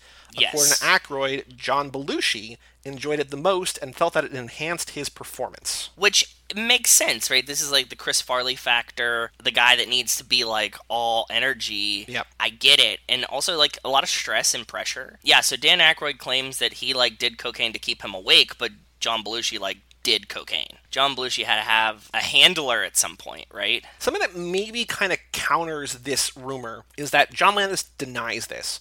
But he says at one point, John Landis went into John Belushi's trailer and found a gigantic pile of cocaine, which he flushed down the toilet. And then John Belushi got, like, really mad when he found out what he did. John Landis punched John Belushi in the face, and Belushi collapsed into tears. And so, again, John Landis denies this, but it feels like just, like, a charged set with, like, coke-addled actors and crew and everything. Oh, yeah. And Carrie Fisher's all yacked out, too. If you're the director and you're like, you don't want everybody on coke, like, just, like, it's your job. Just be awake at night. You know what I mean? So, I don't know. If I was a director, it depends on, like, what level of coke they're doing. If they're doing John Belushi levels where they're, like, not getting out of their trailer and fucked up, then I could see how that's annoying. But, like, if, like, everybody was generally doing, like, a mild amount of cocaine and you were like, oh, I can shoot for 18 hours a day, you'd be like, this is great. Right. So, yeah. The third part is that this is, I think, what you maybe referenced with the handler, is that when John Belushi wasn't on set, he went everywhere in Chicago. And everywhere he went, people would slip him cocaine, which is in addition to either what's in the rider, what they had, or what he just, like, you know, his dealers or whatever got for him. And apparently, and I don't know why, and this seems kind of shitty, but John Landis told Carrie Fisher, maybe because she's a woman, I don't know, but basically keep an eye on him and keep him away from drugs. No, like, they were friends. She was also engaged to Dan Aykroyd, though. Like, it feels like a weird... Yeah, but Dan Aykroyd and Carrie Fisher got engaged because John Belushi was friends with Carrie Fisher. There's also a thing that said Carrie Fisher became engaged to the shoot after he saved her from choking by apparently applying the Heimlich maneuver. So, ooh, interesting. You know, he saved her life. It's the Chuck Palahniuk choke thing. Yeah, great. Carrie Fisher said that like everywhere, almost everyone on the set either had cocaine, like was basically like dealer, or knew somebody who was a dealer or whatever. So like it was impossible to keep him in line. I was reading that Dan Aykroyd called John Belushi America's guest. Yes. Do you know that story though? Do you know why? Yes. This is really cool because one night they were shooting late in like a parking lot. John just like wasn't, like Belushi just wasn't around. He disappeared, right? Yeah. And he like saw this house that had lights on across the street, like the only house across the street. And he like walks up and like knocks on the door. He's like, "Hey, we're shooting a movie here. Did anybody come in here?" And they're like, "Oh, Belushi?" The story that I heard is even like crazier than that. It's just go ahead, like, tell me. He was going like the only house that had lights on. He was going. He's like, "Hey," he had this whole like thing like, you know, I'm Dan Aykroyd. We're shooting a movie, The Blues Brothers. I'm looking for John Belushi. But he knocks on the door. The guy's like, "You looking for Belushi?" He's like, "He's right here." He just came over, asked for a sandwich and a glass of milk and just pass that on the couch. It's like, oh. That's so crazy. It makes me so happy. Can you imagine hanging out with John Belushi in this time? In Chicago, where he's like a fucking, you know, superstar. Like, there was all these stories about, like, Dan Aykroyd said he used to hail police cars as taxis. Did you hear this? No, I did not. No. Yeah, he said, like, when they were shooting Blues Brothers, he would just, like, wave his hand, and the police would pull up, and they'd be like, Belushi? He'd be like, yeah, and they'd be like, where you going? And they'd just hop in the back of the police car, and they would drive him home, like, wherever the fuck they were. It's craziness, man. I mean, there is obviously the dark side of this, that he would die from a drug overdose just two years after this movie came out, so, like, fame and stardom and everything is a tough toll to bear on people, and, you know, especially, like, when you're saying, you know, like, when you're the guy who has to always be on, and you can't just be a guy. You know, like, Dan Aykroyd is, like, a comedic actor, and he has to be funny and be on, but he's also, like, a guy who just, like, thinks about aliens. It's like, well, I don't know what you're doing, man, but okay. For John Belushi, like, you can't just be John Belushi, like, at a party. Like, you have to be John Belushi at a party. You know what I mean? So... This is, like, the Bert Kreischer thing, the machine, and, like, he's, like, now that Bert Kreischer is a famous comedian, if you guys don't know, he tells this story that...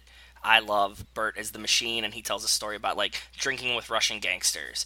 And now that he's told this story, and his life is based off of, Van Wilder's based off of his life, that he's like, every time, like, I go on tour now, everybody just wants to get me drunk, right? Like, that's the goal of it. Everybody wants to drink with Bert Kreischer. So I can imagine that, like, yes, if you were John Belushi at the time, everybody just wants to do cocaine with John Belushi, and you also have to be funny John Belushi the whole time. And that's a lot of pressure. Yeah, you'd be really torn, right? Like, what version of it is you? And there was, like, stories of his wife saying that, like, he wasn't, like, a super, when he was with her, he would, like, just chill on the couch. Like, he's not, like, a party animal all the time. So it's like that rock star lifestyle, man. Like, he had to keep up the image.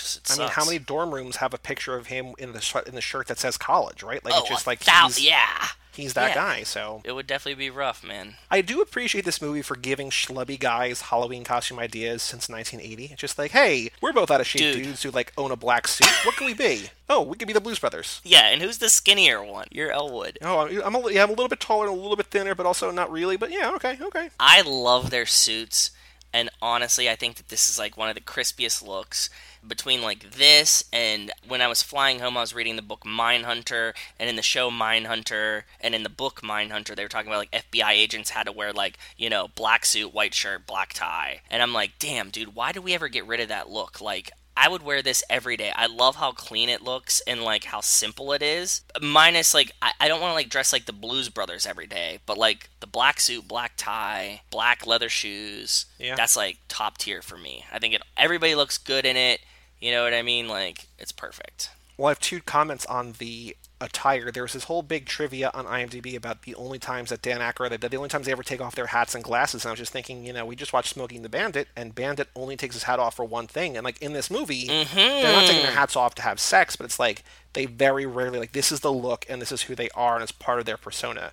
And I think it's kind of funny. I mean, completely different movies. Yes, but, like, the hats are equally a part of who Bandit and the Blues Brothers are. Yeah, good catch. I agree. That's awesome. The sunglasses and the thing, The other thing I want to point out was that apparently, according to IMDb, and it makes total sense, that this movie, the new music movement, and also in 1983, a couple years later, Risky Business, these all, like, wildly repopularized the Ray-Ban Wayfarers. Like, they're just like, these cool-ass sunglasses? Yes, absolutely. Tom Cruise, Blues Brothers? Yes, please. Ray-Bans are my favorite sunglasses of all time. Wayfarers, top tier, they're my favorite sunglasses. You know, I'm kind of surprised, to be honest, that, like, we haven't really had sunglasses play a dramatic role in the Fast and Furious. Like, I mean, in the Ferrari smoke on their sunglasses, but, like, it feels like the movies, the Fast and Furious movies, exude cool, that, like, they could just be like, hey, put these sunglasses on, like, well, but, like, everything just seems sort of, like, form over, or function over form. It doesn't seem a lot of Oakleys. Yeah, there's no, like... Like, even to the point where, like, I asked you, like, look up their sunglasses, you're like, they're just kind of generic, you know, whatever Oakleys, which, like... Yeah, they were, like, Oakley-shaped gas station specials, right? Like, right. So when we, like, looked them up last time. It's weird. It's like...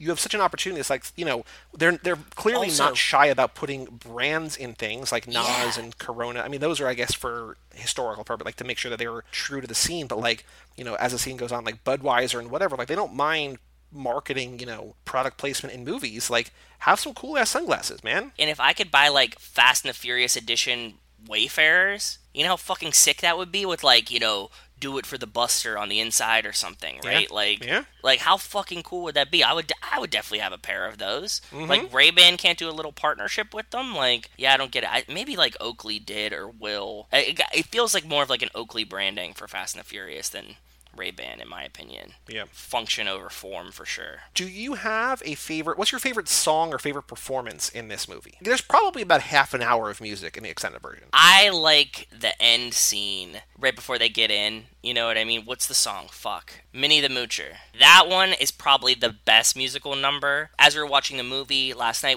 I was messaging Justin, like, thank you for picking this. This is such a joyous movie, and it was really what I needed right now. We were pausing to, like, make some dinner stuff. I was rewatching that scene because that's awesome. But I think the funniest scene, and, like, one of my personal favorites, is the Rawhide in the fucking bar. That's just, like, so classic, right? Like, you play, like, a theme song of a TV show, and, like, that's what gets them going. Like, come on. Like, that's just... The comedy is too beautiful for it not being that, like, complicated. That was my favorite. I wrote down that I think Theme from Rawhide is my favorite song because, like, they're just dunking on... Yeehaws. Country bumpkins, right? Yeah. It's just, like, they're playing great music, and these people are like, this isn't the music that I want to listen to or whatever, and they're throwing... So they play Rawhide. And it's like, it reminded me of the movie Roadhouse, because, like, the same kind of, like... I was going to say that! Do you think that this is the same bar as Roadhouse? This bar was shot in Georgia. I didn't see anything on IMDb about Roadhouse, but I could Google Roadhouse and... It looks so similar to me. That's the first thought that I had. I said it to Rachel, too, like, with the chicken wire and the throwing the beers at the band. I was like, this is so Roadhouse to me. I mean, if it's not the same bar, it has to be, like, modeled after the same kind. Like, there has to be so many bars where just, like, dumb... Yeah, was this, like, a thing in old honky-tonks that, like... Because I have no... I love classic honky-tonk music, right? But, like, I have no culture of it. I have no... I never was there. I was never in a place that had it. So, like... Was that common, or is this like a I guess it has to have been like a real commonality that it had, right? Like, I would think a lot of bars probably had this, because, like, otherwise everybody would be talking about, like, oh yeah, like that one bar that was used in Roadhouse and Blues Brothers. Yeah, it must have been more common than we think. On the note of things from a movie, okay, so they're in Chicago. They go to a nice restaurant. Is this the same restaurant from Ferris Bueller? Oh, well, speaking of Ferris Bueller, today on High School Slumber Party, weirdly enough, Brian is covering Ferris Bueller's Day Off. Shout out Brian Rodriguez, High School Slumber Party.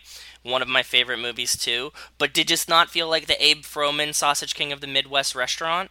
Is it not, like, very similar? And they're in Chicago. So, like, when I was watching that, like, I saw that one. We get to the honky-tonk, and I'm like, this is fucking Roadhouse. And I was like, are they doing some kind of, like, homage to, like, these other movies? Or who was inspiring who, and which way did it go? But I feel like these kind of have to be related, right? Like, they're similar. Let's put a pin on that for 1 second. Let me come back to that in a second. But I Googled, and it took a little while, but Roadhouse Blues is, like, a thing. It's like searching Roadhouse and Blues Brothers doesn't exactly make it. But, like, there's a thing on Reddit from 8 months ago, which is actually relatively recently, considering these movies came out in the 80s. Yes. User Zinzai the White Guy, says, in movies from the 80s, like the Blues Brothers and Roadhouse, they depict bars with the band playing behind a chicken wire screen, and the crowd throws bottles at the screen of the band.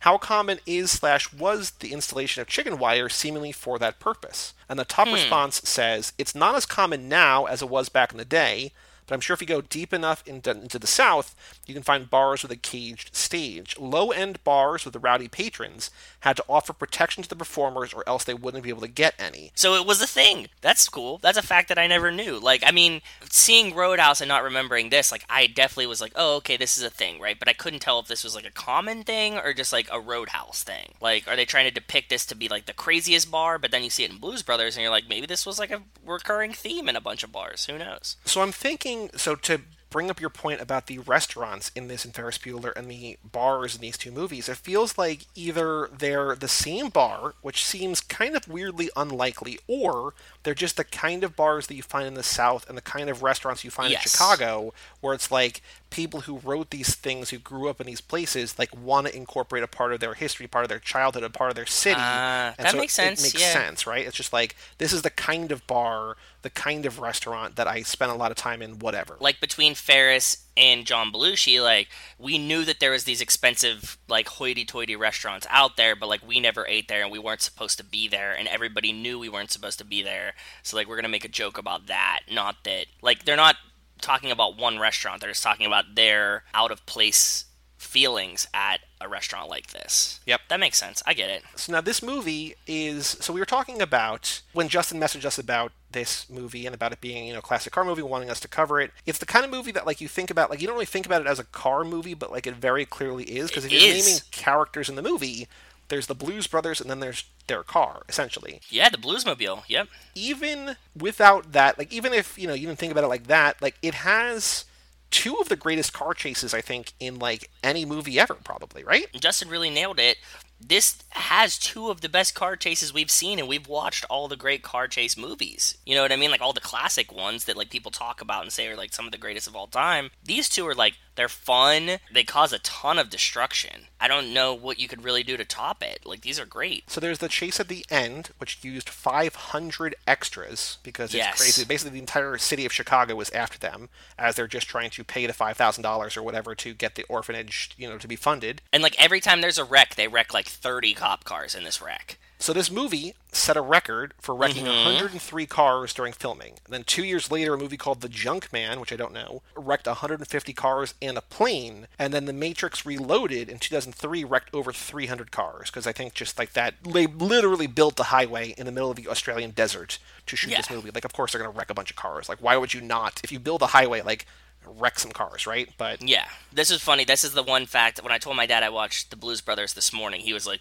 you know that they've wrecked like the most cars in that movie of like any other movie at the time, right? And I was like, that's funny that like he spouted off this fact to me, you know, like that was like his Blues Brothers fact. And as a man that doesn't have a cell phone or use the internet, it was funny that this is his, you know, he wasn't reading IMDb facts or something. Yeah, as a man who drinks water to get over a heart attack, you know. Yeah, this was the manliest fact he could remember, right? What I do love about the car chases and the car scene, we see this a couple times at the end, this movie's version of Nas is basically just stepping on the gas pedal harder. Like, it just, like, he slams it down, like, he floors it, and, like, the car hops. Jumps. Like, it's insane. I was thinking about it, I was laughing because, in the Boomer Car Group, they always talk about, like, there's, like, an old car guy idiom, I guess, or, like, phrase that they say that, like, the car was so fast it could jump a Coke can. Do you ever hear this before? No, but I mean, we don't run in the same circles online. The idea was, and, like, I've heard, you know, old guys say this before, and it's like when you would step on the gas pedal, like the front would lift up, like Dom's Charger, right? Like it could jump a Coke can from a standstill. Like there was so much rear torque that like the front end would lift up, and you could raise the front higher than a Coke can, so like 6 inches or whatever, 7 inches. Whenever he would step on it, the car like bunny hops, though, right? Like he like jumps over shit with the gas pedal, which is incredible to me, and that's what I kept thinking of when I was watching. They're encountering the Nazis' car. Which there's Nazis in this movie, and... Very timely. Also very timely is, like, cops and Nazis not being on the same side. Interesting. Like, the Nazi car at the end falls from basically just, like, infinitely high up and falls through the street, and so there's, like, a car-sized hole in the street, right? Yep, like an Italian job-sized hole. Yes. And the Bluesmobile is coming up on that hole. All Dan Aykroyd does is he just steps on the gas harder, and the car jumps over the hole. It's like, oh, okay, yeah. Yeah, I mean, at least the movie's consistent in like in how they solve problems. There was like another part where like they go off like this bridge and they start flying, like the car starts flying, and I had to like get Rachel to pause and rewind. I was like, what did I just like? I like looked at my phone for a second, and the car was like, I saw them going up the bridge, and like I look at my phone, and then like what the Nazis were flying too, right? So like I'm like watching, I'm like, what the fuck did I miss in this? It was like, oh no, the cars were just flying. Like, okay, cool, that makes sense. Cars don't fly. That's what Jack says, but cars don't fly. He's got to see Blues Brothers. Exactly. Not only did the car fly, but it, like, metaphorically flies because they show the speedometer. So, again, to bring up Jenny's point from an email before, they show foot pedals in this movie. They show do. Them gassing and braking. But they also show the speedometer, and the car shows, and they actually went 118 miles an hour. Like, they actually got permission from the city to do two turns, two tears through under, like, the elevated train. They did 118 twice in the city. They cleared the streets.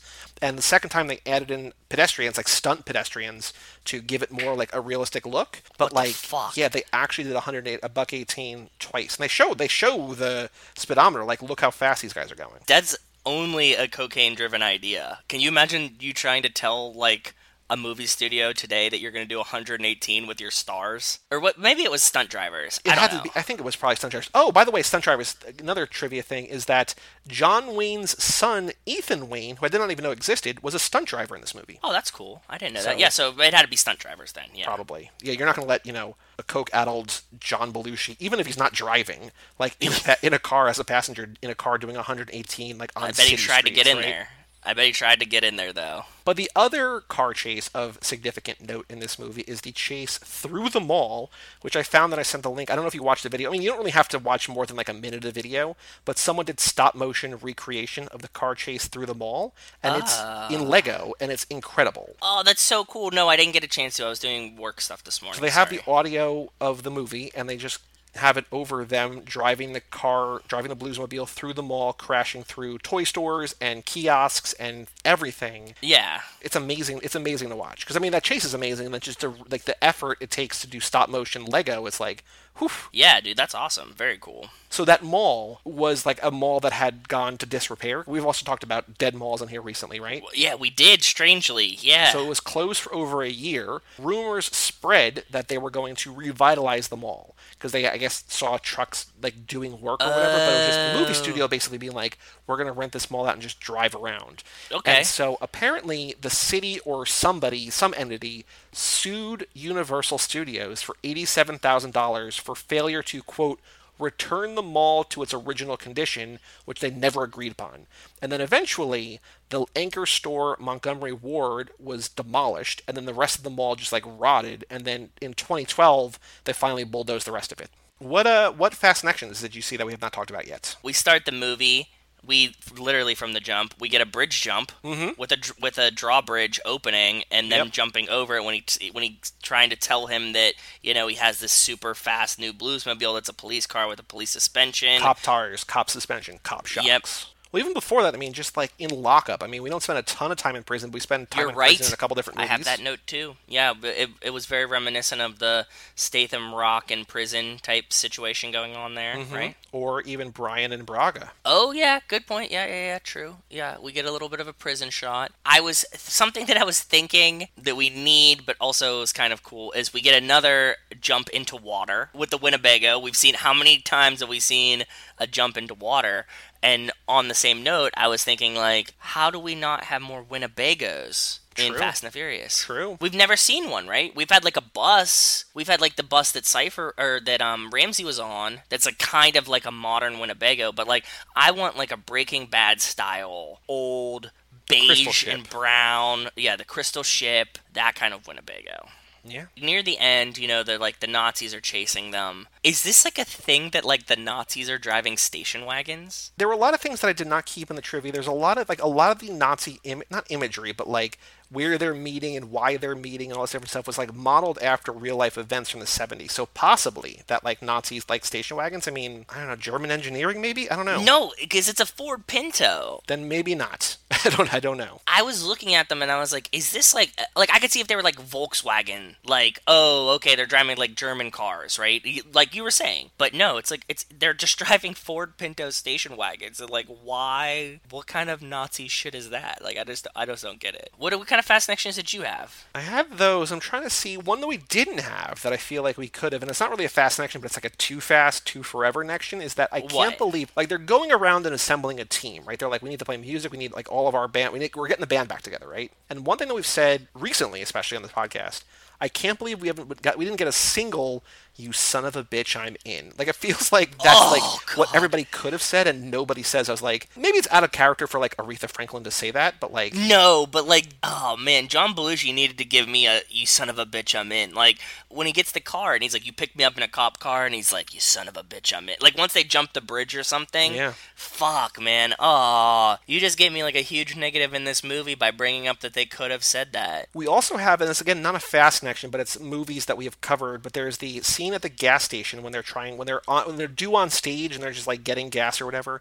And so again, we were talking about how we never see any gas stations in any movies, and then we've had like a handful of, you know, classic car movies this lap. But then that British woman shows up, right? Twiggy. She was like a super famous supermodel. You know this, right? Oh, that was Twiggy? Yes, yeah. They like show her at the end too in the credits. Credited as Chic Lady. Yes. Okay. But they, like, at the end, like, once the movie finishes, they're like, and this is Twiggy, and this is Aretha Franklin. Gotcha, okay. But what I thought about her entire appearance here was that it reminded me a lot of Vanishing Point. And Ooh. How that whole thing at the end, because we just did Vanishing Point on the film club that we run, and people like talking about the difference between the U.S. and the U.K. version.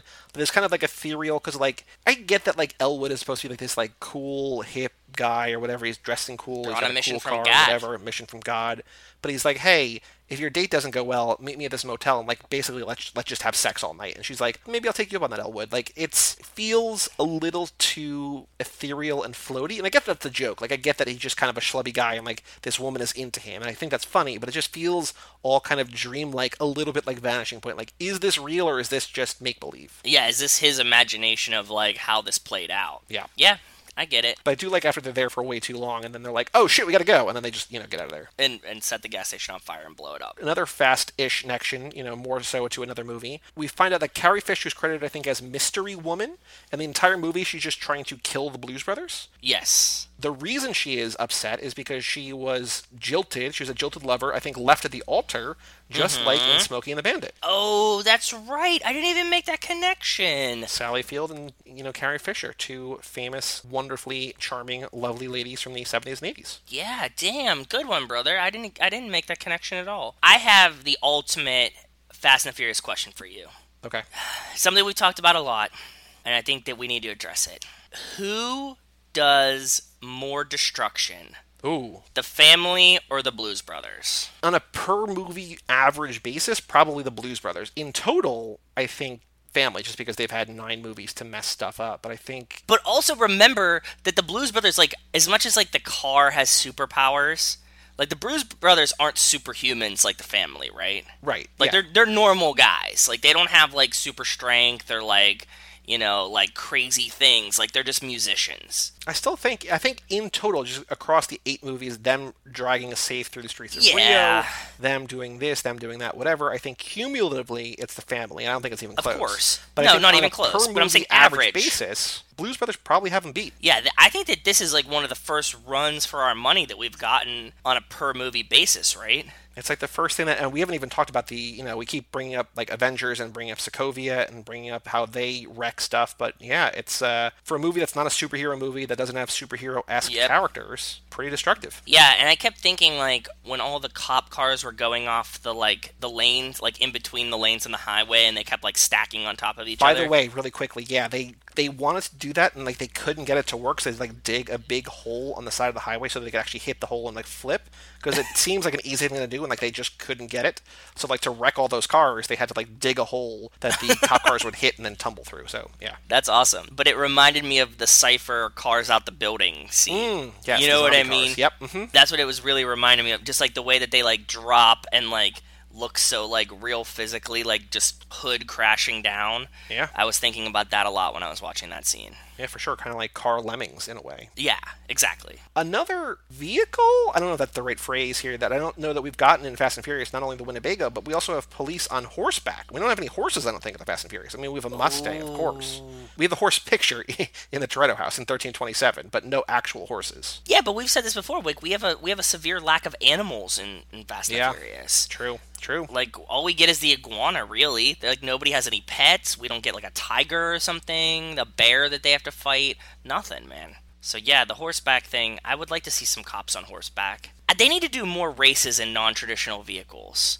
Yeah. Like, I want to see, like, Dom and Brian race on a Razor scooter or something, right? Did you hear the, I don't want to call it sad news, but apparently Segway is no longer making the Segway. They've officially discontinued the Segway. So what do they make now, or are they just? I don't know if they went out of business, but I didn't read the article, because why would I read an article about that? But I saw the headline that Segway is discontinuing its two-wheeler. So maybe they have other products, I don't know, but the Segway as we know it died today. Pour one out for the Segway. Yeah, damn.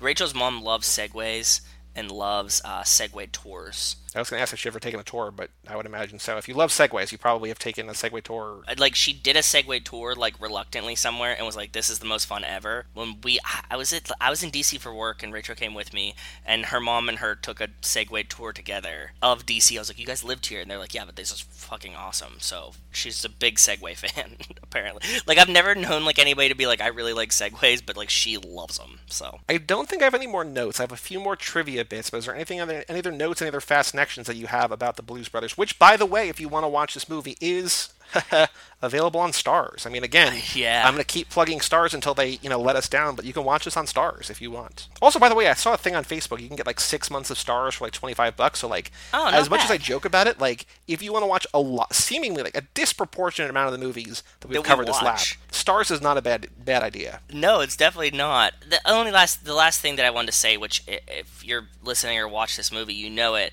but there's just, so many quotables in this movie, right? We brought up a mission from God. This is hilarious to me. The line where they're they stop them and they're are you the police? And he's no, ma'am, we're musicians. That one just sends me every time. I don't know why, but it just it's so perfect. No, I get that often, but I'm just a musician. It's what the fuck? There was one quote that I wrote down when they're probably going to jump over something or have to accelerate, because they say, "Our Lady of Blessed Acceleration, don't fail me now." Just the patron saint, it's the car gods, but it's just the patron saint of going fast, I guess. I don't know. I didn't catch that one. I like that one a lot. That's really good. Our Lady of Blessed Acceleration, is that what they said? Our Lady of Blessed Acceleration, don't fail me now. That's perfect. I love it. So speaking of the Catholic Church, for the 30th anniversary of the movie, which was 10 years ago, 2010, the Vatican newspaper L'Osservatore Romano, I guess the Roman Observer, called the film, quote, a Catholic classic and recommended it as good viewing for Catholics. No way. That's what IMDb says. That has to be some kind of wacky joke. But I could definitely see, this is a movie that I could definitely see, one of the popes really loving. Pope John Paul was yo, dude, but fucking Blues Brothers is hilarious. To, his cardinals, he's guys, Saturday night, whatever the Oval Office is of the Vatican, come meet me there. We're, laying out chairs. We're going to watch the Blues Brothers again. Shit's wild. Yeah. The only other trivia that I have, because I actually did a better job than I normally do of weaving it in, is that John Belushi was nicknamed, quote, the Black Hole, because he went through hundreds of pairs of sunglasses during production. He would do a scene and then lose the pair before the next. So I guess, the sunglass budget had to be crazy expensive, right? So one of our friends, we describe him as quicksand. Whenever you're with him, you'll go to do anything and you just get sucked. You get sucked into Jose Quicksand. He'll be like, okay, we're gonna go get food. And it's 3 hours later, you still haven't gotten food because you're just stuck in this quicksand of him doing all this other bullshit for no reason. I get the black holeness, I get the quicksandness, cool. But that's really fun. He lost so many sunglasses. Imagine if you had a nice pair. If he lost that many pairs of sunglasses, you could easily get a pair of Jim Belushi Blues Brothers sunglasses then, right? Yeah, just basically be anywhere near the set, you could probably pick up a pair, right? Yeah, that would be a really cool movie prop to have. Even if there was 1,000 of them, it'd be really cool to be oh yeah, I had a pair. One, even if he didn't even wear them, right? He's holding them or something. It's okay, cool. All right, are you ready to watch the trailer for The Blues Brothers? Oh, yeah. So this is what I was saying before. This trailer, for some reason, is 4.5 minutes long. Oh, damn, really? It's called The Blues Brothers Official Trailer #1, Dan Aykroyd, movie 1980 HD. From Movie Clips Classic Trailers. I searched on YouTube for Blues Brothers trailer, and there's another one that's 2.5 minutes, which I was oh, that's normal length, but there's no MPAA thing, there's no title cards, it's just 2.5 minutes of scenes, and I don't know what this is, but this must have been, I don't know, I don't understand it. It fits the length of the movie, right? A normal movie, you get 2 minutes, yeah. A 2 hour and 30 minute movie, you get 4 minutes. Yeah, I'm ready whenever you are, brother. Okay, 3, 2, 1, play. Okay, rated R. There we go. Come on. Though I like that they have the loud, the megaphone on top of their car to attract attention for the shows they're doing. I also like this is them in the tunnel. They have the very, very, very cozy parking space where it's just basically car width that they have to park in. That Elwood has to sneak out the window. Yep. Yeah. Oh, the music. Dun, dun, dun, dun, dun, dun. Oh yeah, Carrie Fisher hunting him. Yeah, she, I don't know if we said it explicitly, but, I think I did, but, she's trying to kill them in different ways all movies. She, blows up building after building, she shoots at them, all this different crazy stuff. Yeah, this creepy Jesus that's, hanging in the corner right there that was, on the angle was so funny to me. There you go, there's your quote. Yeah. Oh, I like the gospel church scene, too. Is that Richard Pryor in there? It kind of looked like him, but... I don't think it's Richard Pryor, because he would have had more of a comedic role. You don't understand it. No, yeah, Q of Cameos include Richard Pryor. He is in the movie. Oh fuck, it was him then. Good spot, brother. Them driving through a Toys R Us when Toys R Us just went out of business in the past year or two made me really sad. Like, man, I miss that. It's crazy to me that John Landis was only 30 years old when he directed this movie. Yeah. And he had done Animal House, right? Wasn't that the whole thing?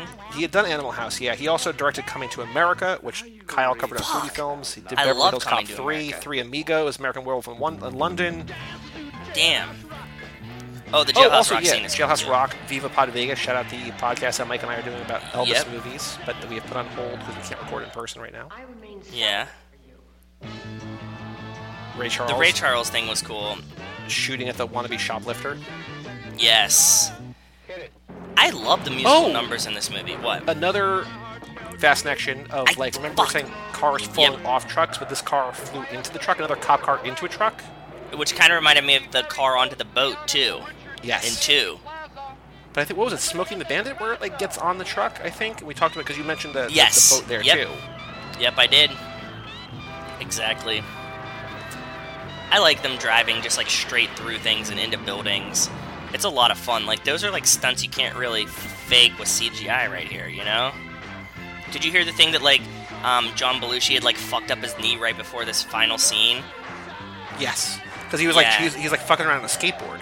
Yeah, he saw this kid skateboarding by, took his skateboard, and then fucked up his knee really bad, and he had to shoot this whole scene with a cortisone shot. I do appreciate this trailer is basically in the structure of the movie, which is chaos. Plot, and then, musical interlude, and then plot, and then musical interlude. Yep. Yeah. I mean, this trailer is very spoiler. I mean, it is 4.5 minutes long, but you also have, I don't know what this movie's about. Yeah. It's just great. It's John Belushi. Oh, my God. How much for the girl? After the gig. That part really got Rachel. She was cracking up when he was doing the restaurant scene. Oh, with Paul Reubens, Pee Wee Herman as a... yes, Paul Reubens. Yeah, he's in it, too. Pee Wee Herman. Yep. There's God. Yeah, that's the best. That's the best musical number. I know that this is just, a guy who did a lot of voices for things, but the way that he's saying the names makes it sound like it's a horror movie. It does. You're right. Yeah. Aretha Franklin. It does. Aretha Franklin's murdering people. Stay inside. By the way, I think I had, a weird crush on Aretha Franklin in this movie. She just looks so wholesome. And the Blues Brothers. You gotta think. That's what you're trying to do. Yeah. The sauna scene was great. The sauna scene is great. I really enjoy it. Oh, there you go. There was the... No, ma'am. We're musicians. There's your line. That was a great trailer. I mean, it ruins everything. That was a really good trailer. Yeah. All right. The last game we have to play is the letterbox game, and I had to struggle a little bit to figure this out, but I got it. I got there in the end. But how? Explain. I'll explain later. I don't want to spoil it yet, but I will. Okay. So for reference sake, Mad Max Fury Road has been seen by 586,000 people on Letterboxd. The Blues Brothers from 1980, directed by John Landis, starring Dan Aykroyd, John Belushi, James Brown, etc., etc., has been seen by how many people? I'm going to say 65,000. Higher. 85,000? Higher. 120,000. 109,419. Whew, I knew it was going to be huge. Yeah, I knew it was going to be huge. Out of those 109,419, how many people have put it in their top four? Actually, average rating of 3.9, most common rating of 4, second most common rating of 5. So people love this movie. 3,500. Lower. Kind of a lot lower. Still a lot of people, but a lot lower than 3,500. 1,500? 1,300. That's a lot, man. So a lot of people love this movie. I knew that people were going to love this movie. Yeah. So I struggled. The reason I struggled here is because I was trying to find... Because my goal for this last part of the game is to find someone who has a picture, who has given it 5 stars, who likes it, who has written a review. Yep. And then I go to their profile and I try to find someone who has 4 movies that you could ostensibly guess. And weirdly, and this happens a lot, but I've never seen it this often, so many people have fewer than 4 favorite movies, and this is one of them. So it's just The Blues Brothers and another random movie.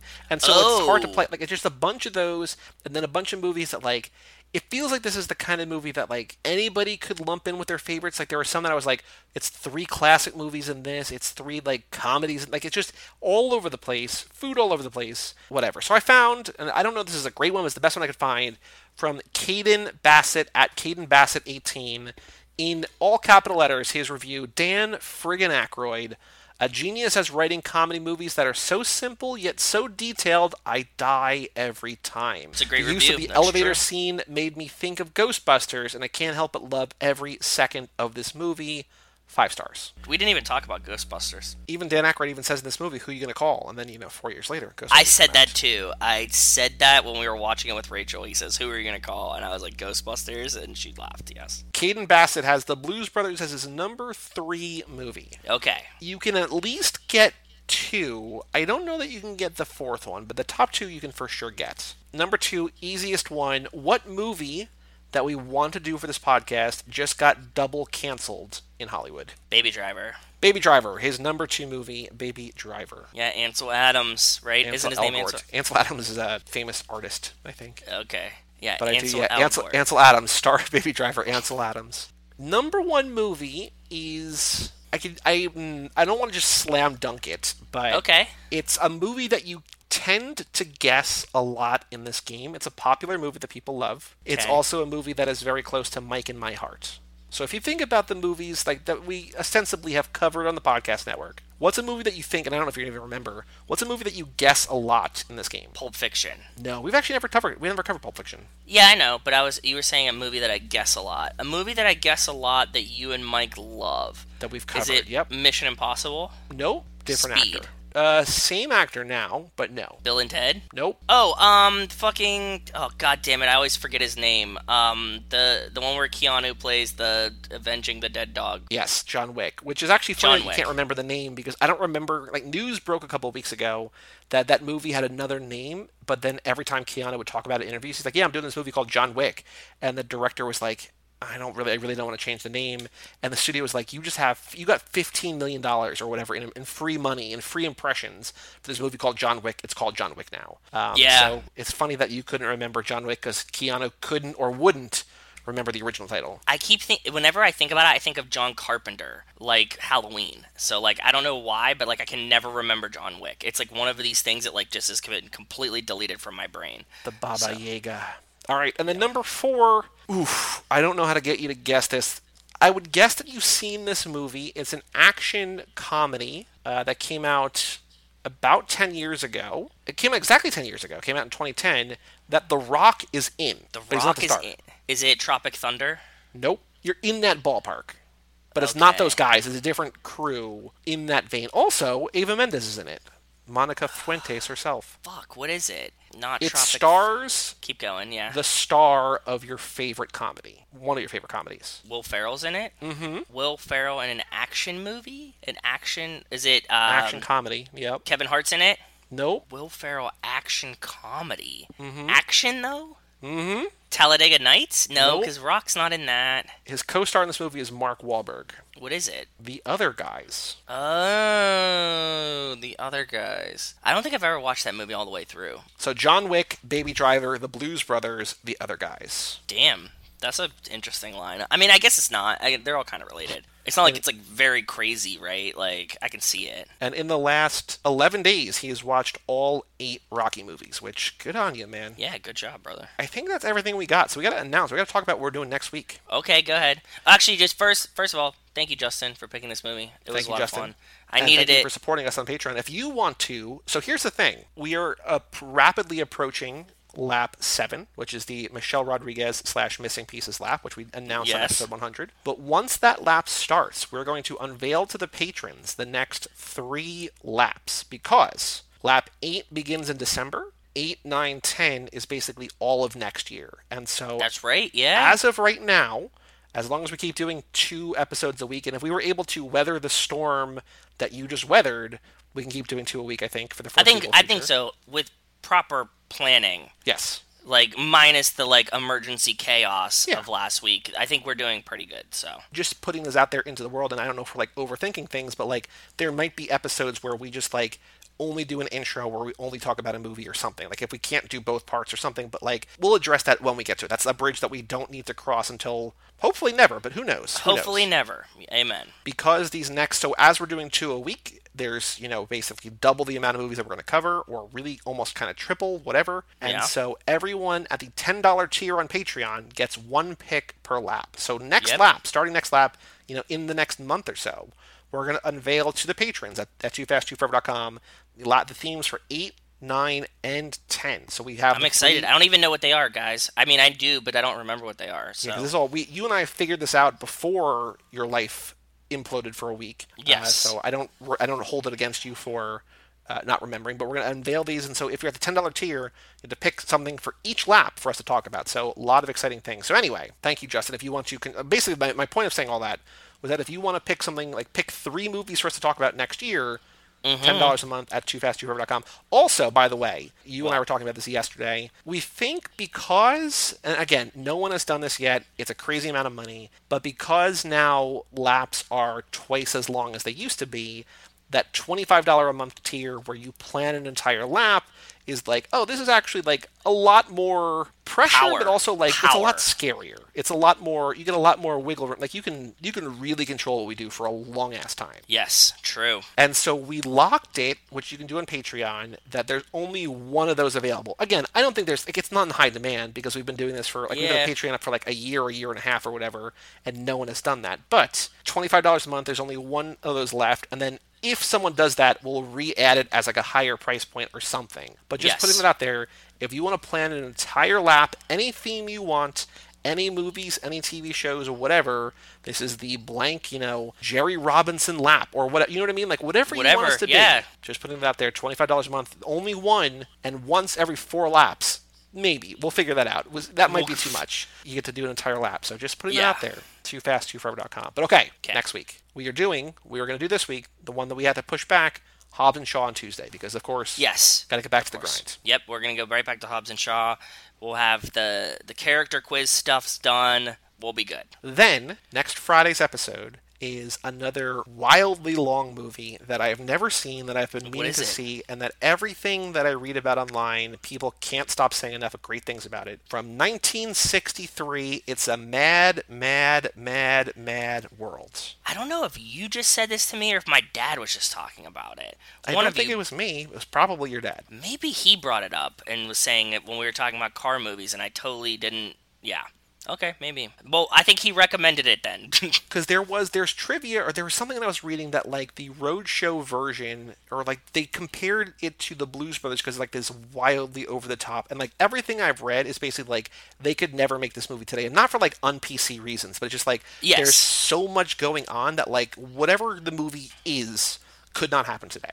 Yeah, so next Friday we're doing that. And also, as a heads up, apparently, I don't know if, and this is not to you necessarily, but to everybody, I don't know that the version, the ultra-long version, whatever they call it, there's a name for it, is widely available everywhere. But it's on the Criterion channel, so there's a free trial for that. It's a great service. So, like, if you want to do that, it's available there. So, like, this wildly long version, I'm very excited to talk about. It's A Mad, Mad, Mad, Mad World, so...